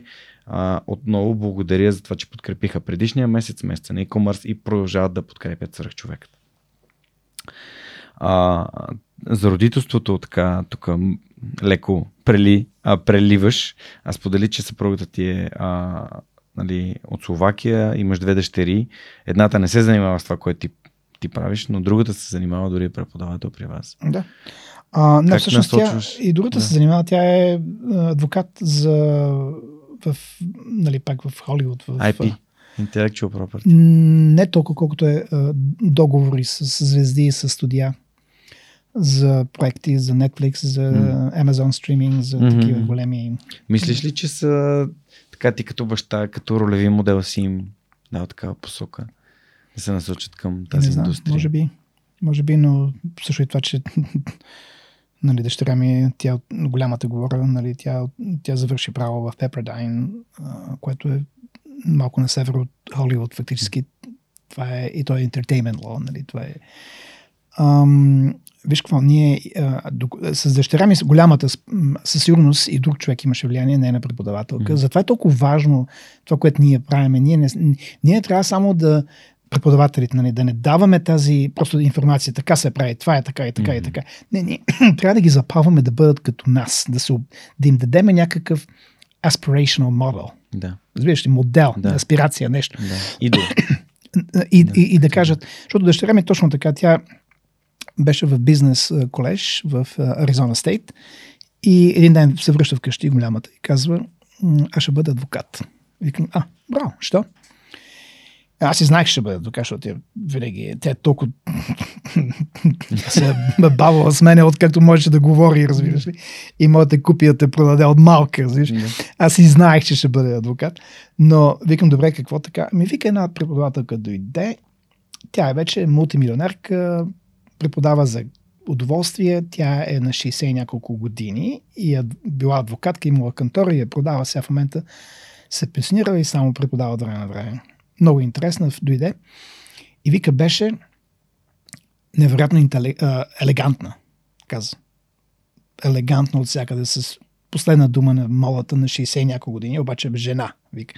И беше толкова интелигентна, като говореше, като обясняваше.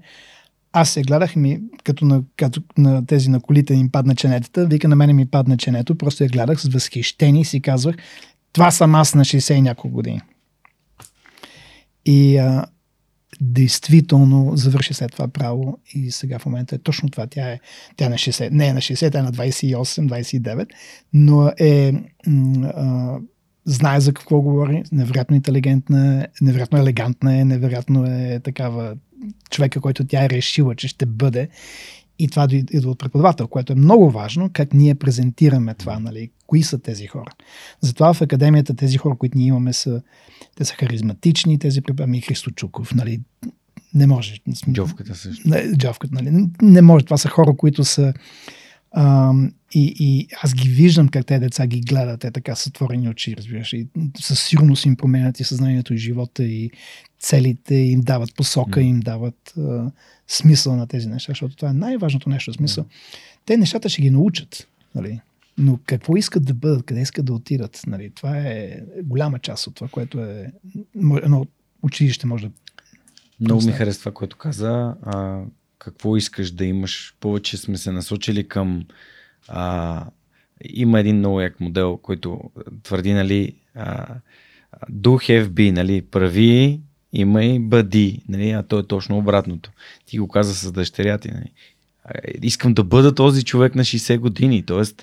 започваш от това кой си и после действията, които правиш и накрая получаваш резултатите, които искаш да имаш. Как се виждаш, нали, къде ти е. Да, а за един родител, как един родител така поощрява според теб детето си да върви смело по твоя път, както един баща на Немо? Много е трудно. Трябва да ти кажа, аз винаги съм имал съмнение за този моя път, нали, и дали искам те да тръгнат по моя път, дали не искам. И защото е, нали, към този guilt management, нали, понякога ще съжаляваш, че си ги насочил към твоя път, или пък понякога ще съжаляваш, че не си, нали? И до каква степен пък имаш и контрол върху това, нали, имаш някакво, нали, имаш думата, нямаш много. И какво ти да направиш, ще намериш начин да съжаляваш, ще намериш причина да съжаляваш. И нямаш полезни ходове, фактически, за мен. Ако тръгнеш да насърчаваш хората да правят нещо, нали, аз това го разбрах и според мен, и аз въобще не съм квалифициран да давам родителски съвети, но според мен е важно да съм го разбрал, това може би с леко закъснение с някои отношение, е важно да ги оставиш да правят това, което ги задоволява. Нали? Колко ти се струва странно понякога, нали, но, нали, това е, според мен е важно човек да го научи. Това е умение, това е трудно. Халил Джобран има едно стихче там за децата, че всъщност, нали, родителите не ги притежават. Те са отделни индивиди, те принадлежат на живота и те трябва да вървят по твоя собствен път. Не ги притежаваме и не ги разбираме, не сме същите хора, не сме вътре в тях. Ние, само защото си родител, не те прави да имаш вътрешния скоп на някой. Нали? Те си индивиди, те си други хора. Да. Супер. Добре, а какво те е така наведена идеите да се върнеш в Европа, в България? Разкажи малко повече как се зароди това. Винаги съм го планирал, никога не съм си представил, че остава там за винаги. Аз съм случайен американец, като ти го казах в началото. Аз не трябва да го казвам това нещо, но днеска си получих, нямах валиден американски паспорт. 2 години вече. И понеже ще ми се наложи да пътувам скоро, си обнових паспорта и днеска дойде. И,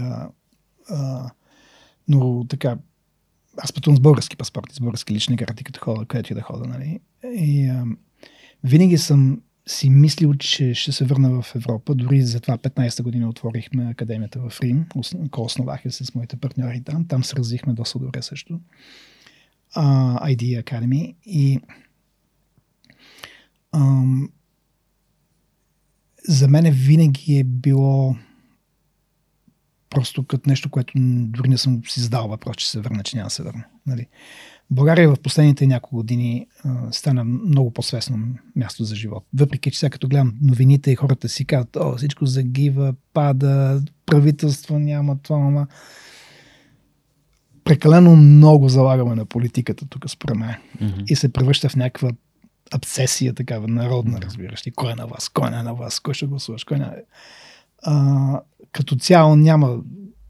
България няма много избор. Ние сме част от по-големи институции, от Европейския съюз, от НАТО, от това, от това.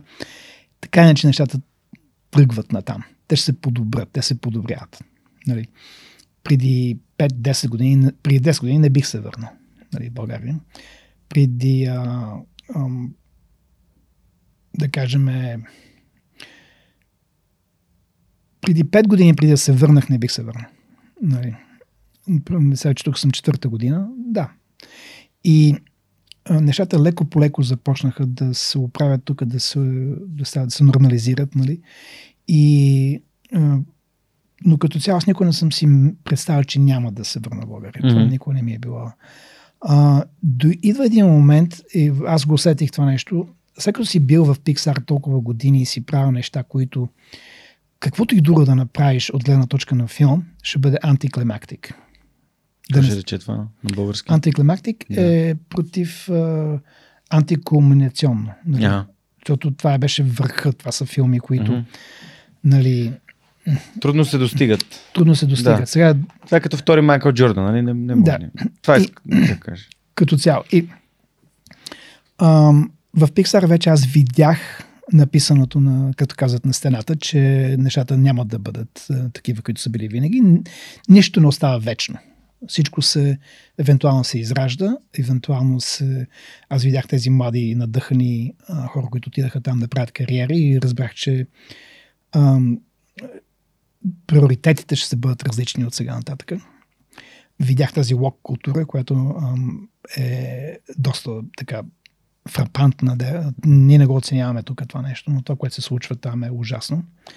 И разбрах, че аз имам със сигурност мога да направя други неща в живота си, които са много по-ценни и да остава различна легаси след себе си, която да е в различна посока, но да е още по-ценна от тези филми, защото филмите си филми. Нали? Докато, примерно, академията, Арк Академия, се надявам един ден да остане тук, като няма мене вече, да остане в България, и тя вече се превръща в регионална академия. Вече имаме хора от различните страни на Балканите идват да учат при нас, защото няма такова нещо в целите Балкани. В Румъния няма нищо подобно. Те идват, вече имаме колко? 6 румънци.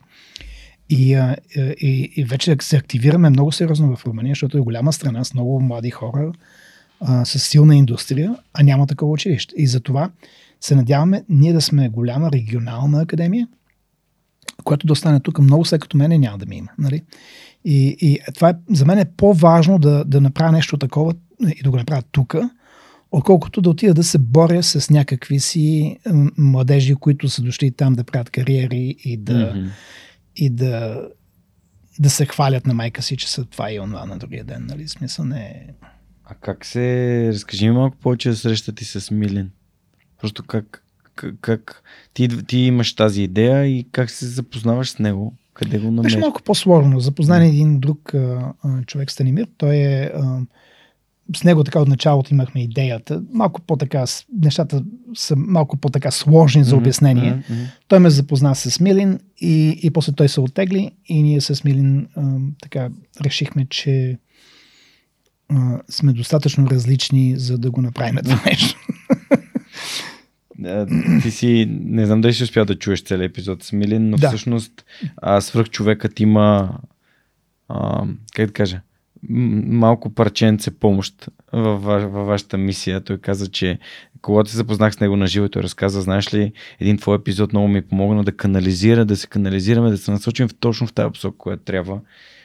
И за мен е много ценно хора като Милин да могат да си вземат неща от свръхчовека. Mm-hmm. Ще си представя, ако той може да си вземе нещо от свръхчовека, значи всеки може да си вземе нещо от свръхчовека. Абсолютно, да. Аз съм убеден, че това, което правиш, има си абсолютно важна мисия в живота.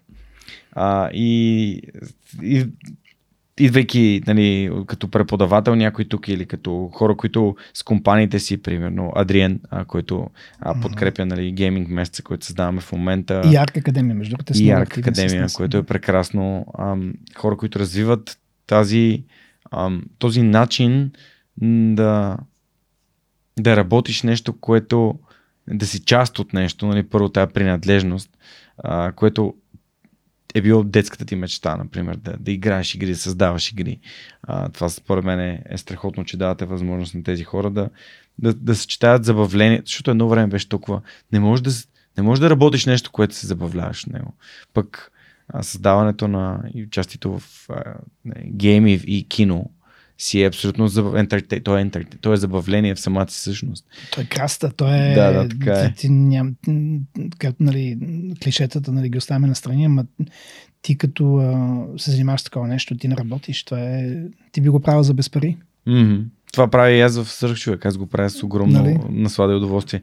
Добре, знам, че имате бъдещи планове, които тепърва започвате да реализирате. Разкажи ми за това, което сте намислили за Арк Академия, каза кино, програмиране. Значи есента 23-та вече сме съвсем така насочени към програмиране за видеоигри.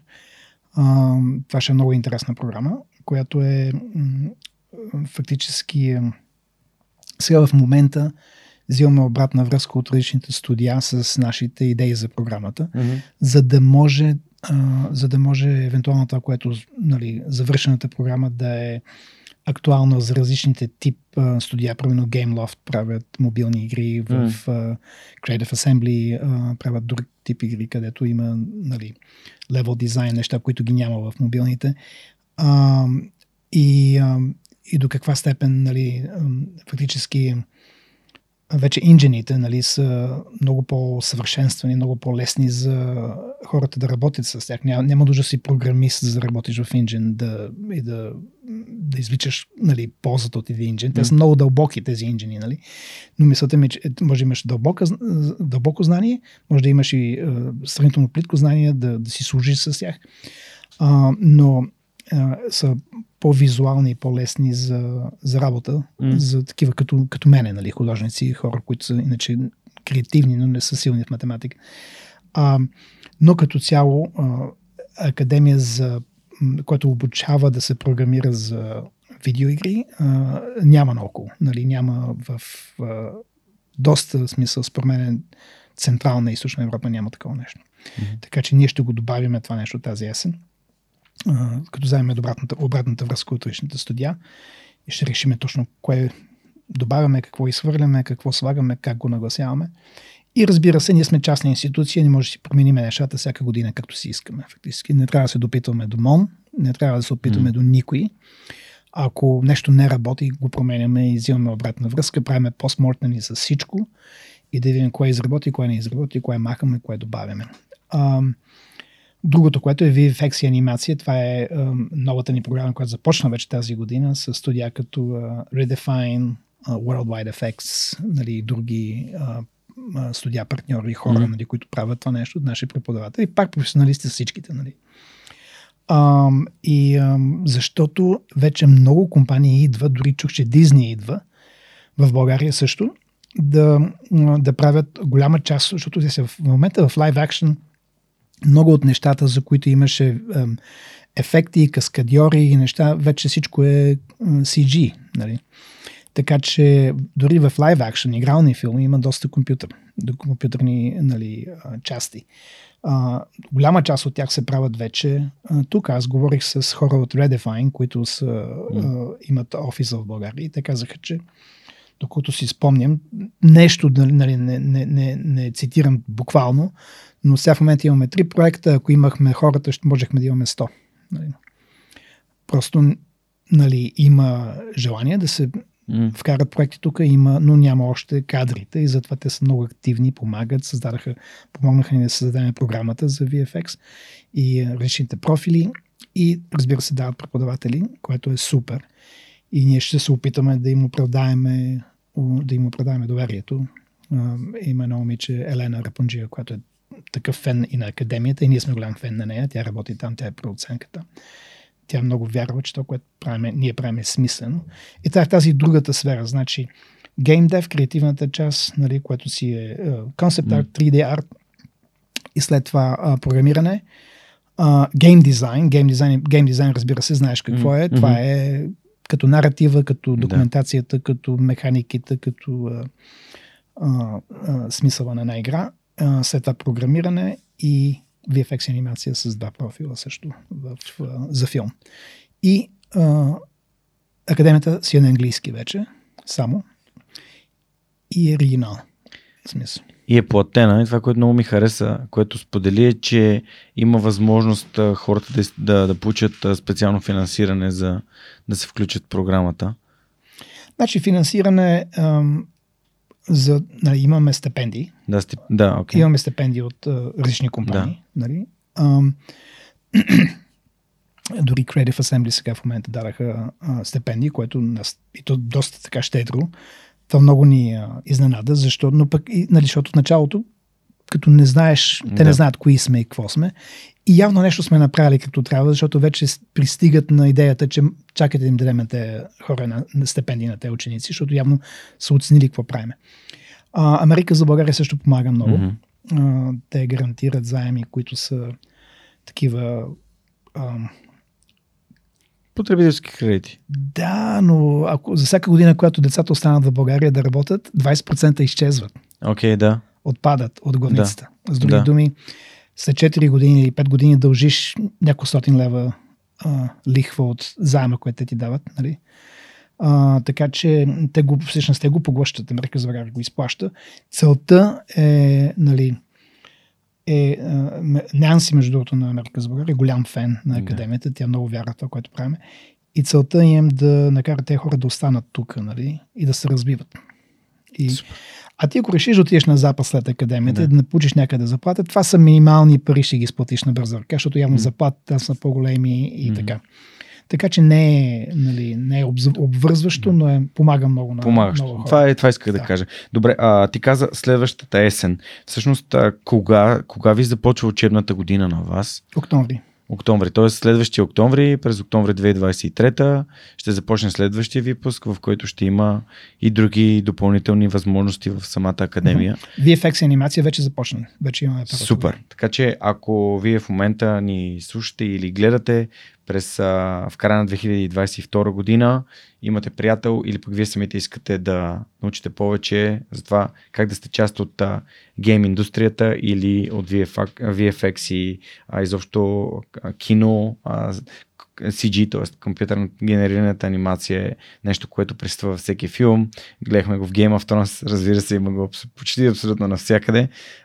Следете нещата на Arc Academy, може би е вашето място, къде да развиете себе си. И да допълня нещо, че имаме нещо, което се нарича ранно кандидатстване, и с ранното кандидатстване предлагаме нещо като менторство за тези, които кандидатстват рано. Защо? Защото на нас важно е, нали, ако кандидатстваш в последния момент, е по-трудно да влезеш подготвен. Нали. Важно е тези младежи, които кандидатстват рано, това ни дава възможност да работя с тях. И аз давам лекции, други хора, други от нашите преподаватели им дават лекции, дават им обратна връзка и ги подготвят, защото е много важно да не влизаш абсолютно неподготвен, не знаеш за какво става въпрос. Колкото по-рано човек кандидатства, толкова повече има възможност и за обратна връзка, и за комуникация с нас. И точно тази менторска програма, мисля, че тя е до 28 април или нещо такова, не съм сигурен. Окей, супер. Супер. Благодаря ти, че го правиш това. Ти, Милин, и всички хора, които сте събрали и тези, които ви подкрепят, защото за мен образованието и предприемачеството са двете неща, които могат да ни помогнат по-бързо да ставаме по-хубаво място. Така че... Това е целта. Абсолютно. Трябва да ти кажа, че затова тук, нали, сигурно няма съгласят много хора с мен, обаче проблема на България не е политиката, проблема е липсата на ноу-хау. Нали? Имаме много гениални хора тук, обаче процентно не са много хората, които знаят какво правят. Mm-hmm. Нали? Процентно. И когато ние създаваме тези хора с ноу-хау, те вече започват да имат по-високи очаквания от живота, започват да имат повече самоуважение. Когато ти си човек със самоуважение, ти няма си хвърляш букулка от колата. Нали? Брат, от самолета се вижда букулка, как кацаме се вижда букулка от двете страни на шосето. От самолета. Се извинявай, ама как така си хвърляш бутилката от колата? Аз това не мога да ми го поберя. Това са хора, които нямат никакво уважение към себе си. И нямат никакво отношение към хората около тях, защото те не уважават себе си. Когато ти дадеш на един човек професия, леко по леко тези хора се отварят към света, те го виждат, те започват да се уважават себе си, да уважават средата си, да уважават хората около тях и не биха направили нещо такова. Нали?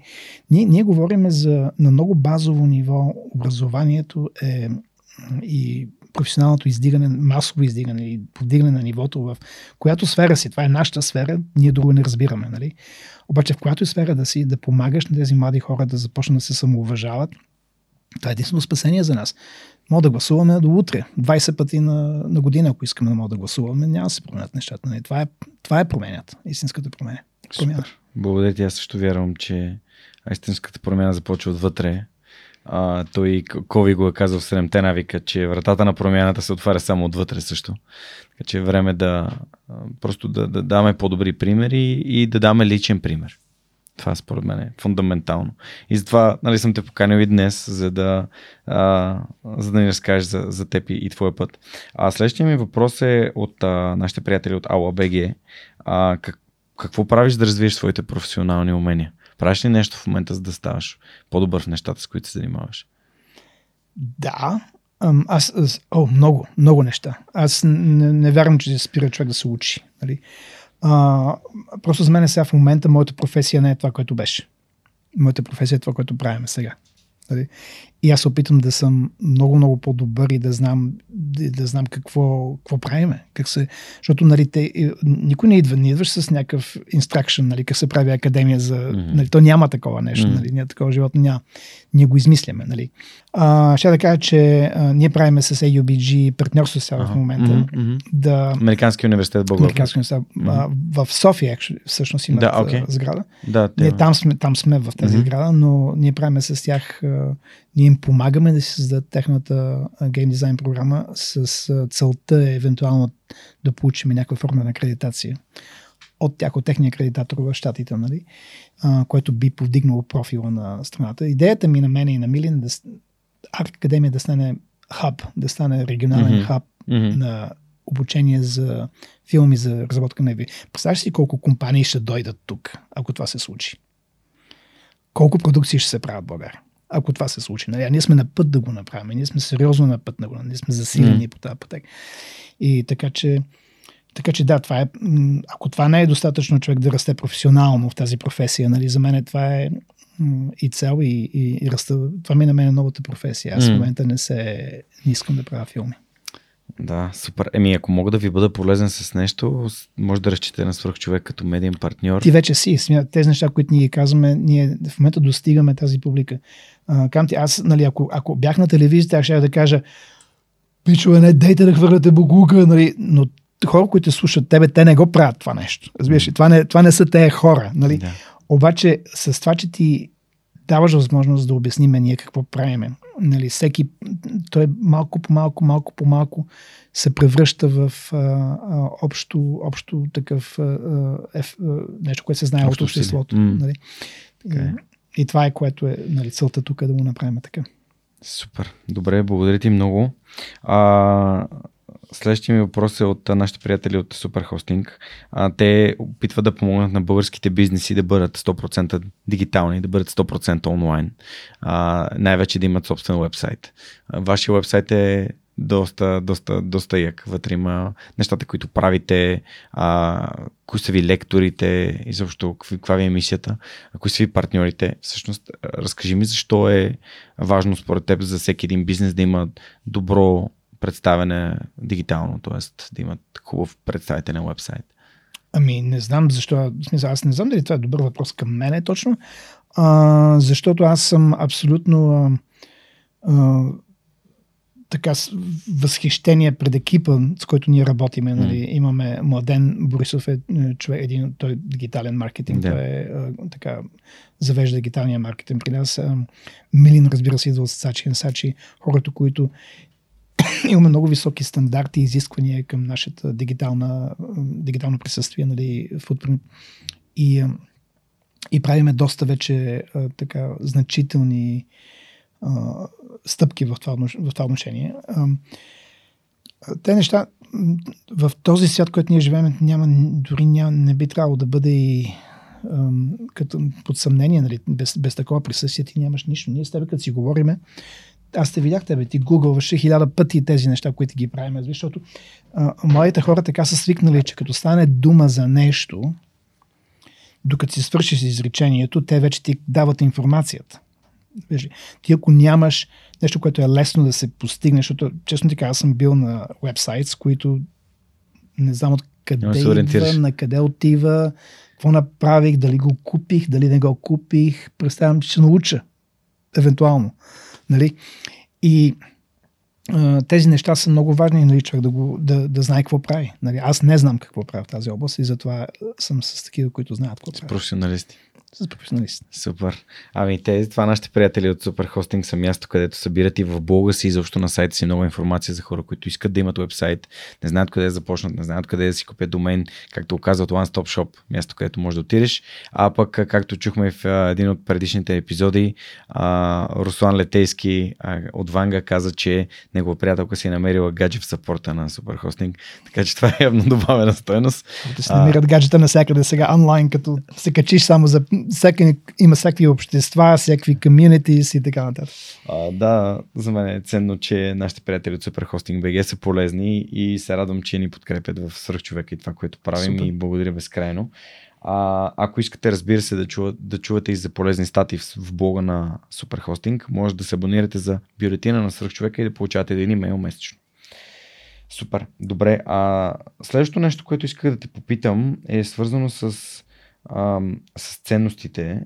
Ти всъщност много е интересно как разказа за момичето и wallpaper-а, т.е. това, което стои на екрана и амбициите, и всъщност преди това разказа за как това, което ти правиш тук, то не е просто един бизнес, не, то очевидно е ценност за теб, нещо, което да дадеш, нещо, с което да допринесеш за страната.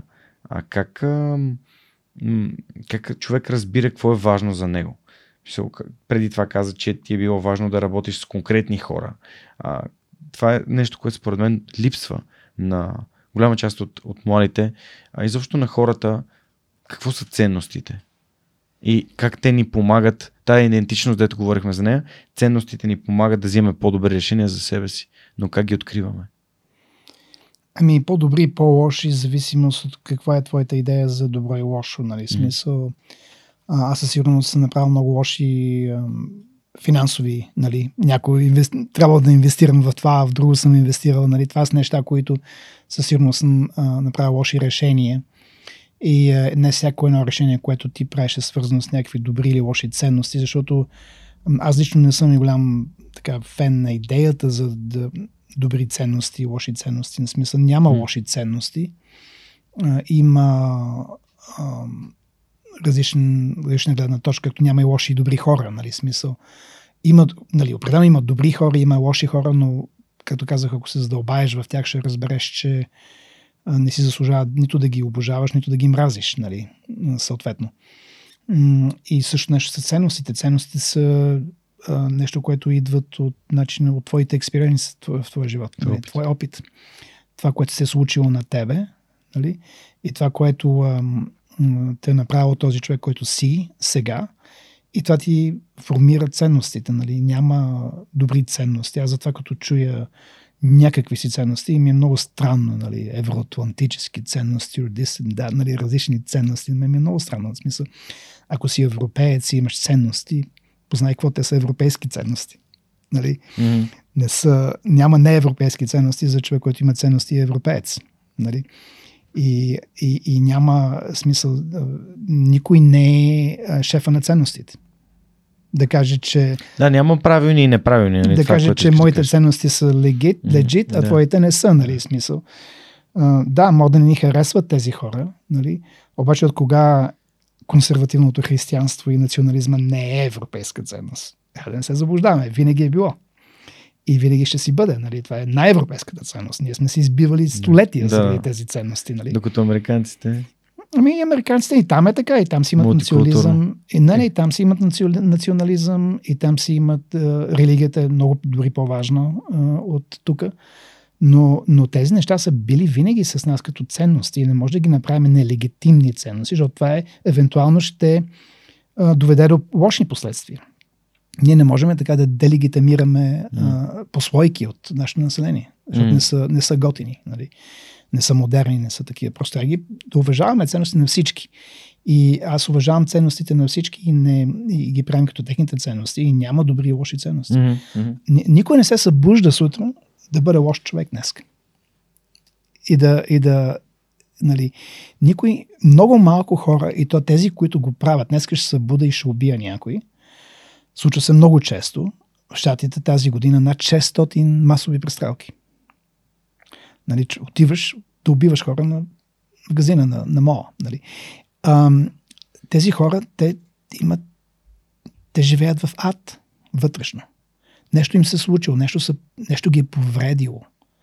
За да стигнеш до там, ти днеска да решиш да убиваш някой, ти си жертва на нещо. Нали, психологическо ли, каквото, не знам. Нали, в същото време, нали, большинството хора не се събуждат да бъдат лоши, те се събуждат да бъдат добри. Те просто виждат доброто по различен начин от нас. Mm-hmm. Да, аз имах, само за да потвърдя това, което ти казваш и да го илюстрирам в лична история, спомням си една среща с моя ментор Христо Нейчев, който ни изслушваше, ние с нея нещо споделяхме, разказвахме. Той беше погледна и каза, много интересно. На единия му е ценно доверието, на другия му е ценна сигурността. И това са, нали, две различни неща, които, нали, по принцип са трудно вървят едновременно, обаче когато знаем, че на единия му е важно едно, на другия друго, това е разбери преди да бъдеш разбран, един друг навик на Стивен Кови, да познаваш другия, за да знаеш кои са важните неща за него и да ги уважаваш. Да го уважаваш въпреки различията. Абсолютно. Дори ние с нея да си имаме различия, не да е моята годеница. Да. Така че... Ами те различията са, в смисъл, това прави отношенията интересни, иначе скука от всякъде, нали, смисъл. Но отново, ценностната система е нещо, което е... Ти си резултат, ти си един ходещ резултат на твоите опити. На твой опит в живота, нали? И те формират и твоята ценностна система. А мислиш ли, че средата, която формирате за вашите ученици в ARC Academy, им повлиява положително? Защото аз съм забелязал, че хората в Свръхчовека и в общността, просто колкото повече добавяш хора там, те толкова повече вред и кипят и генерират енергия и си помагат. Най-важното, което ние правиме, е да използвам това клише екипна работа. Нали? То е много повече от екипна или от меки умения или така. То е как да намериш себе си в машината, защото вие сте машина от някои креативни хора, нали, които създавате нещо. Как да фитваш вътре, как да помагаш на хора, как си полезен, как да създаваш приятели, които са ти... Нали, ти казах, този мой приятел Ралф Егълстън, който почина, ние най-напред започнахме, ние се запознахме 1989 година. Нали, той беше на 21 да е бил, нали. И работиме сега заедно. Последният ми проект там ни номинираха за феноменалните две. Си разделихме номинация за Best Production Design. Аз и той. След толкова години заедно. Значи, Това е 18-та година, а ние се запознахме 88-9-та. Mm-hmm. Значи прави сметка. И това е човек, който е от години работен. Нали? Това се опитаме да им кажем на нашите студенти, че тези хора около вас са ви супер ценни. Човекът, който е седнал до тебе, това е твоето бъдеще, този човек. Вие трябва да не ги гледате като че ли утре се дипломирате кой откъде е. Нали? Mm. Вие създавате вашите професионални контакти в момента. Трябва да се грижите. Това е като една градина, която трябва да копаете, да поливате, да се грижите за нея, защото тя ще ви изхранва цял живот, тези професионални контакти. И това е, което ние променяме до голяма степен и като ценност. Това е така, и да го знаеш, ще трябва някой ти го каже, да го осъзнаеш. Нали? Защото ти като си млад, той ме кефи, он не ме кефи, нали? И той ти е интересен, он не ти е интересен и подценяваш хората, подценяваш ги от всякъде и ти не знаеш утре, като пак се връщам до Аси Ралф, нали, аз в първия ден, като се запознах с нея, първите месеци го подценявах страшно, защото не беше мой тип човек. Нали. Леко по леко започнах да разбирам, че той е невероятно талантлив и креативен. Нали. И започнахме да се уважаваме, но ти трябва да дадеш хората шанс и да ги гледаш като това е твой бъдещ кръг от професионални приятели, които ще цял живот ще си помагат.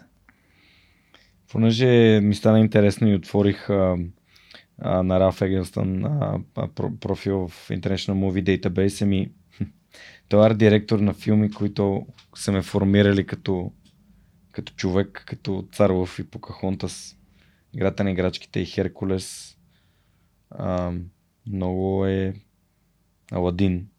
И това са първите така анимации. Това са 90-те години. Аз съм бил на 6-7 години, когато съм гледал. Няма да забравя Царлов, съм го гледал в кино Левски. Това е до парка Заимов.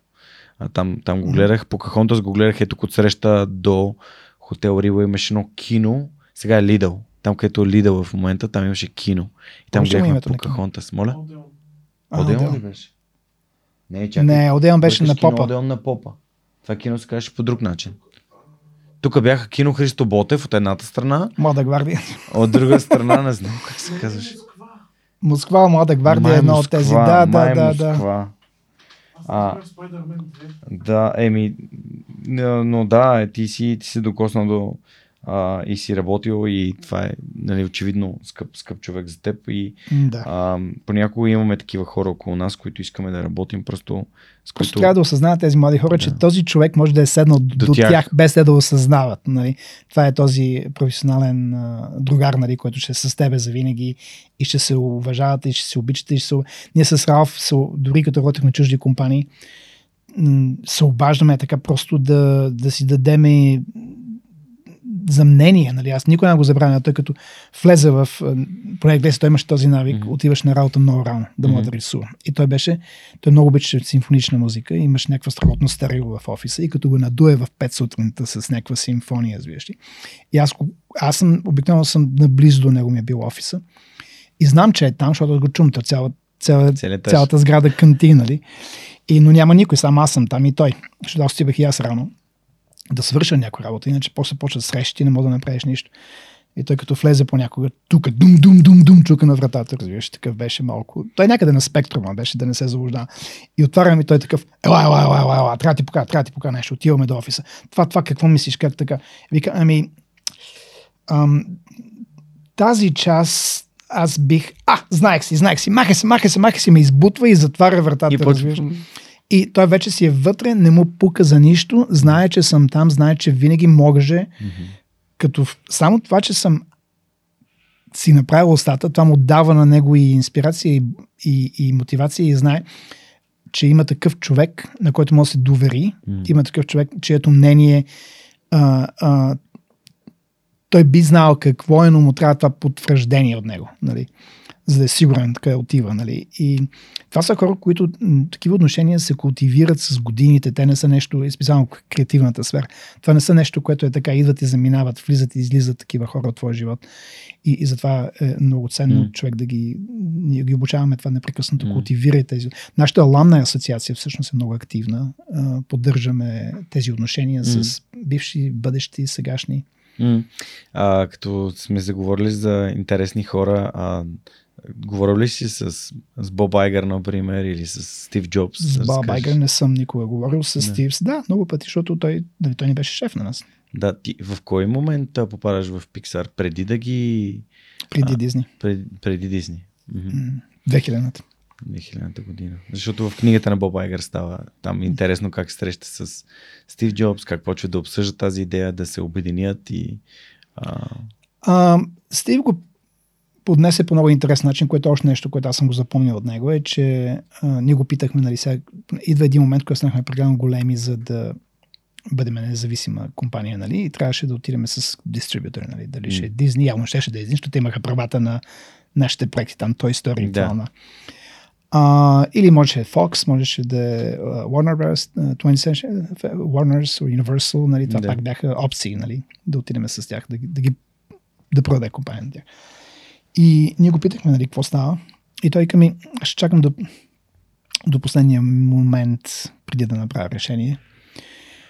Което, нали, аз го адаптирах, това си го приех като мой начин да работя от това нещо. И винаги, когато правя нещата, аз правя решение, се опитвах, нали, продукция във филмите, нали, решавах нещата 12 без 15. Нали, защото много често, ако решиш 11:15, в 11:30 излизат нова информация, която прави твоето решение неактуално. И се надява и се налага да повториш и да преправиш неща и да ги направиш наново. Ако ги направиш 12:15, тогава вече си behind schedule и други хора спират и чакат и да си направиш нещата. Нали? Целта е да усетиш кое е 12 без 15. Да. Кога е последният добър момент да вземеш добро решение? Да го направиш това решение евентуално. Да. Трябва да го направиш. И дори да не си сигурен. Но кога е 12 без 15? И това нещо от него го научи. В подкаста винаги питам моите гости за книгите, които биха препоръчали. Има ли книги? Книгите, които бихме препоръчали. Значи аз чета много. Дори в последно време слушам повече книги. Книги, които ти направили силно впечатление и според теб хората е хубаво да ги прочитат, или на теб си ти направили силно впечатление? Ще те разочаровам там, защото книгите, които аз чета и слушам в момента, са фактически истории повечето. Имам любими филми, любими книги, които съм препоръчал по много пъти. Кои сте? От гледна точка на история. Окей. Откъде започвам? За... The Road to Berlin, The Road to Stalingrad, Пътя до Берлин, Пътя до Стари, на Джон Ериксън. Много дебела книга за Втора световна война, което ми е страшно. Аз просто не мога да съм чел няколко пъти за повечето. Може би аз съм на спектрума някъде, така честно, защото има толкова цифри, толкова неща, които са ми страшно интересни като цяло, нали, статистики и неща, които той предлага, където няма къде да ги предпочетеш. Това е всъщност доста. Наскоро четах Номингхан или битката при Халкин Гол, която е всъщност една от най-важните битки, за които никой от нас не е чувал. 1939 година. В момента слушам сега, в момента втори път го преслушвам, The Reckoning. The Reckoning е от The Retribution, извинявай, от Брит Бутар, и това е за The Soviet Reconquest of Central Ukraine, 1943 година. Това за мен е интересен сега, актуална тема. Като цяло обожавам римската история. Чел съм коментарите на Цезар за Галия много пъти. Писмата на Сисерон, нали, които са... Той е голям човек. Той е истински човек от една точка с неговите несигурности и неговата хвалба. Той един момент се хвали, други момент се страхува от това, което може да се случи. И е много и такъв истински човек, докато Цезар, примерно, е машина. Ако му четеш, нали, начина, по който той пише, това е една от първите такива пропагандни литератури, нали, което са измислени. Той е толкова уверен в себе си, той е толкова, за мен е Цезар aspirational character. Нали. И като му четеш, нали, това, което е написал, е просто извира отвътре. Докато Сисеро е несигурен, той аз и ти, той човек, от който той е Уоли, разбираш, смисъл, той е толкова забавен. Той непрекъснато банцва от страх до хвалба, колко съм велик. Ма да не се случи нещо, нали? И той е човешки, много човешки характер. И като цяло историята е нещо, което много ми е много интересно. И разбира се, характерите в нея, но също и неща като статистики и цифри и такива неща. Това ми е много забавно също. И защото ти не можеш да се интересуваш от история без да се интересуваш от психология. Нали? Защото психология, нали, нашето психическо състояние ни кара да предприемаме действията, които предприемаме. Нали? И има много смисъл от гледна точка на държави, които са ми интересни като история. Германия, Франция, Испания, Русия ми е много интересна. Разбира се, и другите, нали, които са нормалните. Смисъл, Англия е много изтъркана. Като, ако ти отидеш на където и да е на страница за историята за Втората световна война, Чърчил доминира, примерно. Нали? Защото много от нещата, това е на английски, и това е писано на английски, е писано на хора, които това е езика, нали? А Чърчил е много интересен човек, обаче не е, нали, английското участие, не е най-важното участие във войната, но как ти да е. Просто тези неща са ми много интересни на мен. От малък, всъщност, това не е нещо, не е някаква нова passion, но аз съм пълен с информация, която никой няма да ми направи никакви пари, между другото. Защото е просто от моята така нърди satisfaction. Чърчил има един нов цитат, че успеха е да прескачаш от провал в провал без да губиш ентусиазъм. Или другото, което е казал, show me a good loser and I'll show you a loser. Нали, което е най-хубавото. Нали? Покажи ми добър губещ и аз ще покажа губещ. Ще покажа човек, който губи. Фактически. Нали, има си неговата стойност. Явно Чърчил е много интересен герой. Интеракцията между Чърчил и Сталин ми е много интересна. Примерно в Техеран, когато Сталин казва, трябва да избиеме 50 000 германски нацисти, когато, нали, победим. И Чърчил се ядосва много и излиза от там, ядосан, че ще убият 50, че... И той после Сталин му каза, че ще губа, обаче. Чърчил много добре знае, че Сталин не се е шегувал за това, нали. И такива неща, тези динамика между хора, като дори да говорим за тези хора, между Чърчил, Сталин, Рузвелт, динамиката е безценна. Ти не мога го измислиш това нещо в драма, не можеш да го измислиш в фикшън. Нали? Интересно, как черпиш вдъхновение от тия неща. Това е много, много интересно. Добре, за финал искам да те попитам, нали, аз задам този въпрос на всичките си гости. И то е, как според теб да направим България едно по-добро, едно по-щастливо място? Много начини има. Аз още не съм се гмурнал дълбоко в действителността, нали? Въпреки че вече започват неща да ме нервират, нали? Но като цяло аз съм по-търпелив от средния българин. Аз съм по-търпелив към проблемите на България и проблематичните хора. Защото винаги имам такова съмнение, че ако не бях излязъл, ако не бях живял с други хора цял живот, имам ли гаранция, че нямаше да бъда същия? Нали? Като ги гледам как си хвърлят фаса от колата, да кажем. Нали? Сега, нямам гаранция. Не знам кой ще да бъда. Защото не съм бил този човек, аз съм бил друг човек. И не мога, като, нали, се върнем към това, че не можеш да мразиш хора. Ако ги познаеш, няма ги мразиш, нали. А България е много лесно да се намразим и се мразят хора и се държат много така пренебрежително към хора, които си са под нивото на някой от нас, нали. Но ако ги познаваш, ако ги опознаеш, няма да ги презираш и да ги мразиш, както казах, нали? И не знаеш какво ги направило тези хора, които са. Дори тези най-големите простаци, нали, които правят това нещо. Как може да стане по-добре? Според мен, това ще е процес, ако, нали, до известна степен, мисля, че аз отговорих на този въпрос, че трябва да имаме повече хора с know-how. Когато повече хора правят пари по интелигентен начин, нали, с професионален начин, тези хора започват евентуално да уважават себе си. И всичко идва до там, да уважаваш себе си. Не можеш да уважаваш околните, не можеш да уважаваш семейството си, не можеш да уважаваш абсолютно никой около тебе, ако ти не уважаваш себе си. И България просто трябва да имаме повече know-how и повече хора, млади хора да започнат да уважават себе си. И да се държат по начин, по който да кореспондира с това уважение към себе си. Нали, това е според мен най-важното. Другото е преходно и до голяма степен е... но пък като помислиш, нали, окей, ние казваме, че България е нали, какво може да се подобри, нали, но пък в много отношение е по-добре от други страни. Нали, всичко е относително от този свят. Нали. Нямаме тези масови убийства. Нали. Имаме убийства по пътищата, но те не... Гледай сега, те са от простотия. Пак.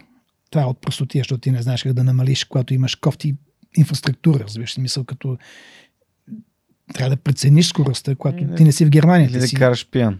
И да не караш пияно и дори да... В смисъл, трябва да прецениш инфраструктурата, с която разполагаш. И да не си мислиш, че си Германия. Нали? Но пък това от простотия, това не е от някаква... примерно тези хора, които изстрелват целия мол, отиваш на мола и започваш да стреляш. Нали? Това някак си те... Това те кара да се чувстваш много, много ядосан, когато някой да не дава Господ, си го представям. Ти си спрашваш детето от в мола и някой го застрелва и така просто. Нали? Това е... Защото те са искали да го направят. Нали? В една катастрофа, нали, от простотия, никой не е тръгнал да убива днес или да умира днес на пътя. Те са тръгнали да стигнат до морето, фактически. И те яд, че са прости, че са тъпи и не спазват правилата, но няма тази злоба, която би чувствал. Няма този гняв. Ако някой беше наистина тръгнал да ти убие детето, е така. Нали? И така, че в това отношение ние сме по-свестни, да ти кажа честно. Като общество. Като общество. Ние сме прости, обаче сме свестни. Нали? Простотията на българина не е злобна простотия, тя просто невежество. Нали? И е въпрос да се работи на това невежество и да се обясняват на младите хора тези неща. И като цяло имаме положителни качества, безопасна страна сме. Аз не се страхувам за никой. Вече на време се разхожда до късно. Нали, няма да видиш пияници. Нали, аз бях в Полша наскоро. Вече на време всички са пияни абсолютно и се бият и се налитат. Разбираш ли? Това не го виждаш в София. Ти колко път си видял някой да залита и да пада и да се вика и да не се случва. Ние сме нормални хора. Ние сме така, в много отношения сме много свестни и много нормални и трябва да го оценяваме това нещо и трябва да оценяваме себе си и природата, защото е толкова красива държава. Аз сме нахвърли навсякъде тези неща. Буклуци. Супер. Антони, благодаря ти много, че разказа за твоята история. Беше един прекрасен едно прекрасно надзъртане зад завеста на Холивуд, на Дисни, на Пиксар, над нещата, които ти си направил. Пожелавам успех на Арк Академи, както казах. Ще се радвам да помогна с каквото мога. И да, това е. България ще е по-добро място, когато има хора като теб, които са постигнали успех си и са шили да върнат ноу-хау, да предадат обратно нас или да предадат напред. Така че благодаря ти. И аз благодаря. Беше удоволствие. Това беше всичко от нас и поредния епизод на Свръхчовека с Георги Ненов в месеца на гейминга, който нашите приятели от Chibi Phoenix подкрепят. На гости им беше Антони Христов, един изключителен човек, който е прекарал 18 години в Pixar и общо 38 години в Холивуд. Също така е съосновател на Arc Academy, място, където може да се научите за това как се правят компютърни игри и да бъдете част от една прекрасна индустрия, която тепърва ще се развива в България, аз съм абсолютно убеден. Това е всичко от нас за този вторник. Ще се радвам, ако споделите епизода с приятели или ако просто се абонирате за Свръхчовека в любимата ви платформа за гледане и слушане на подкасти, защото следващия вторник идва следващата история, която вдъхновява. До скоро!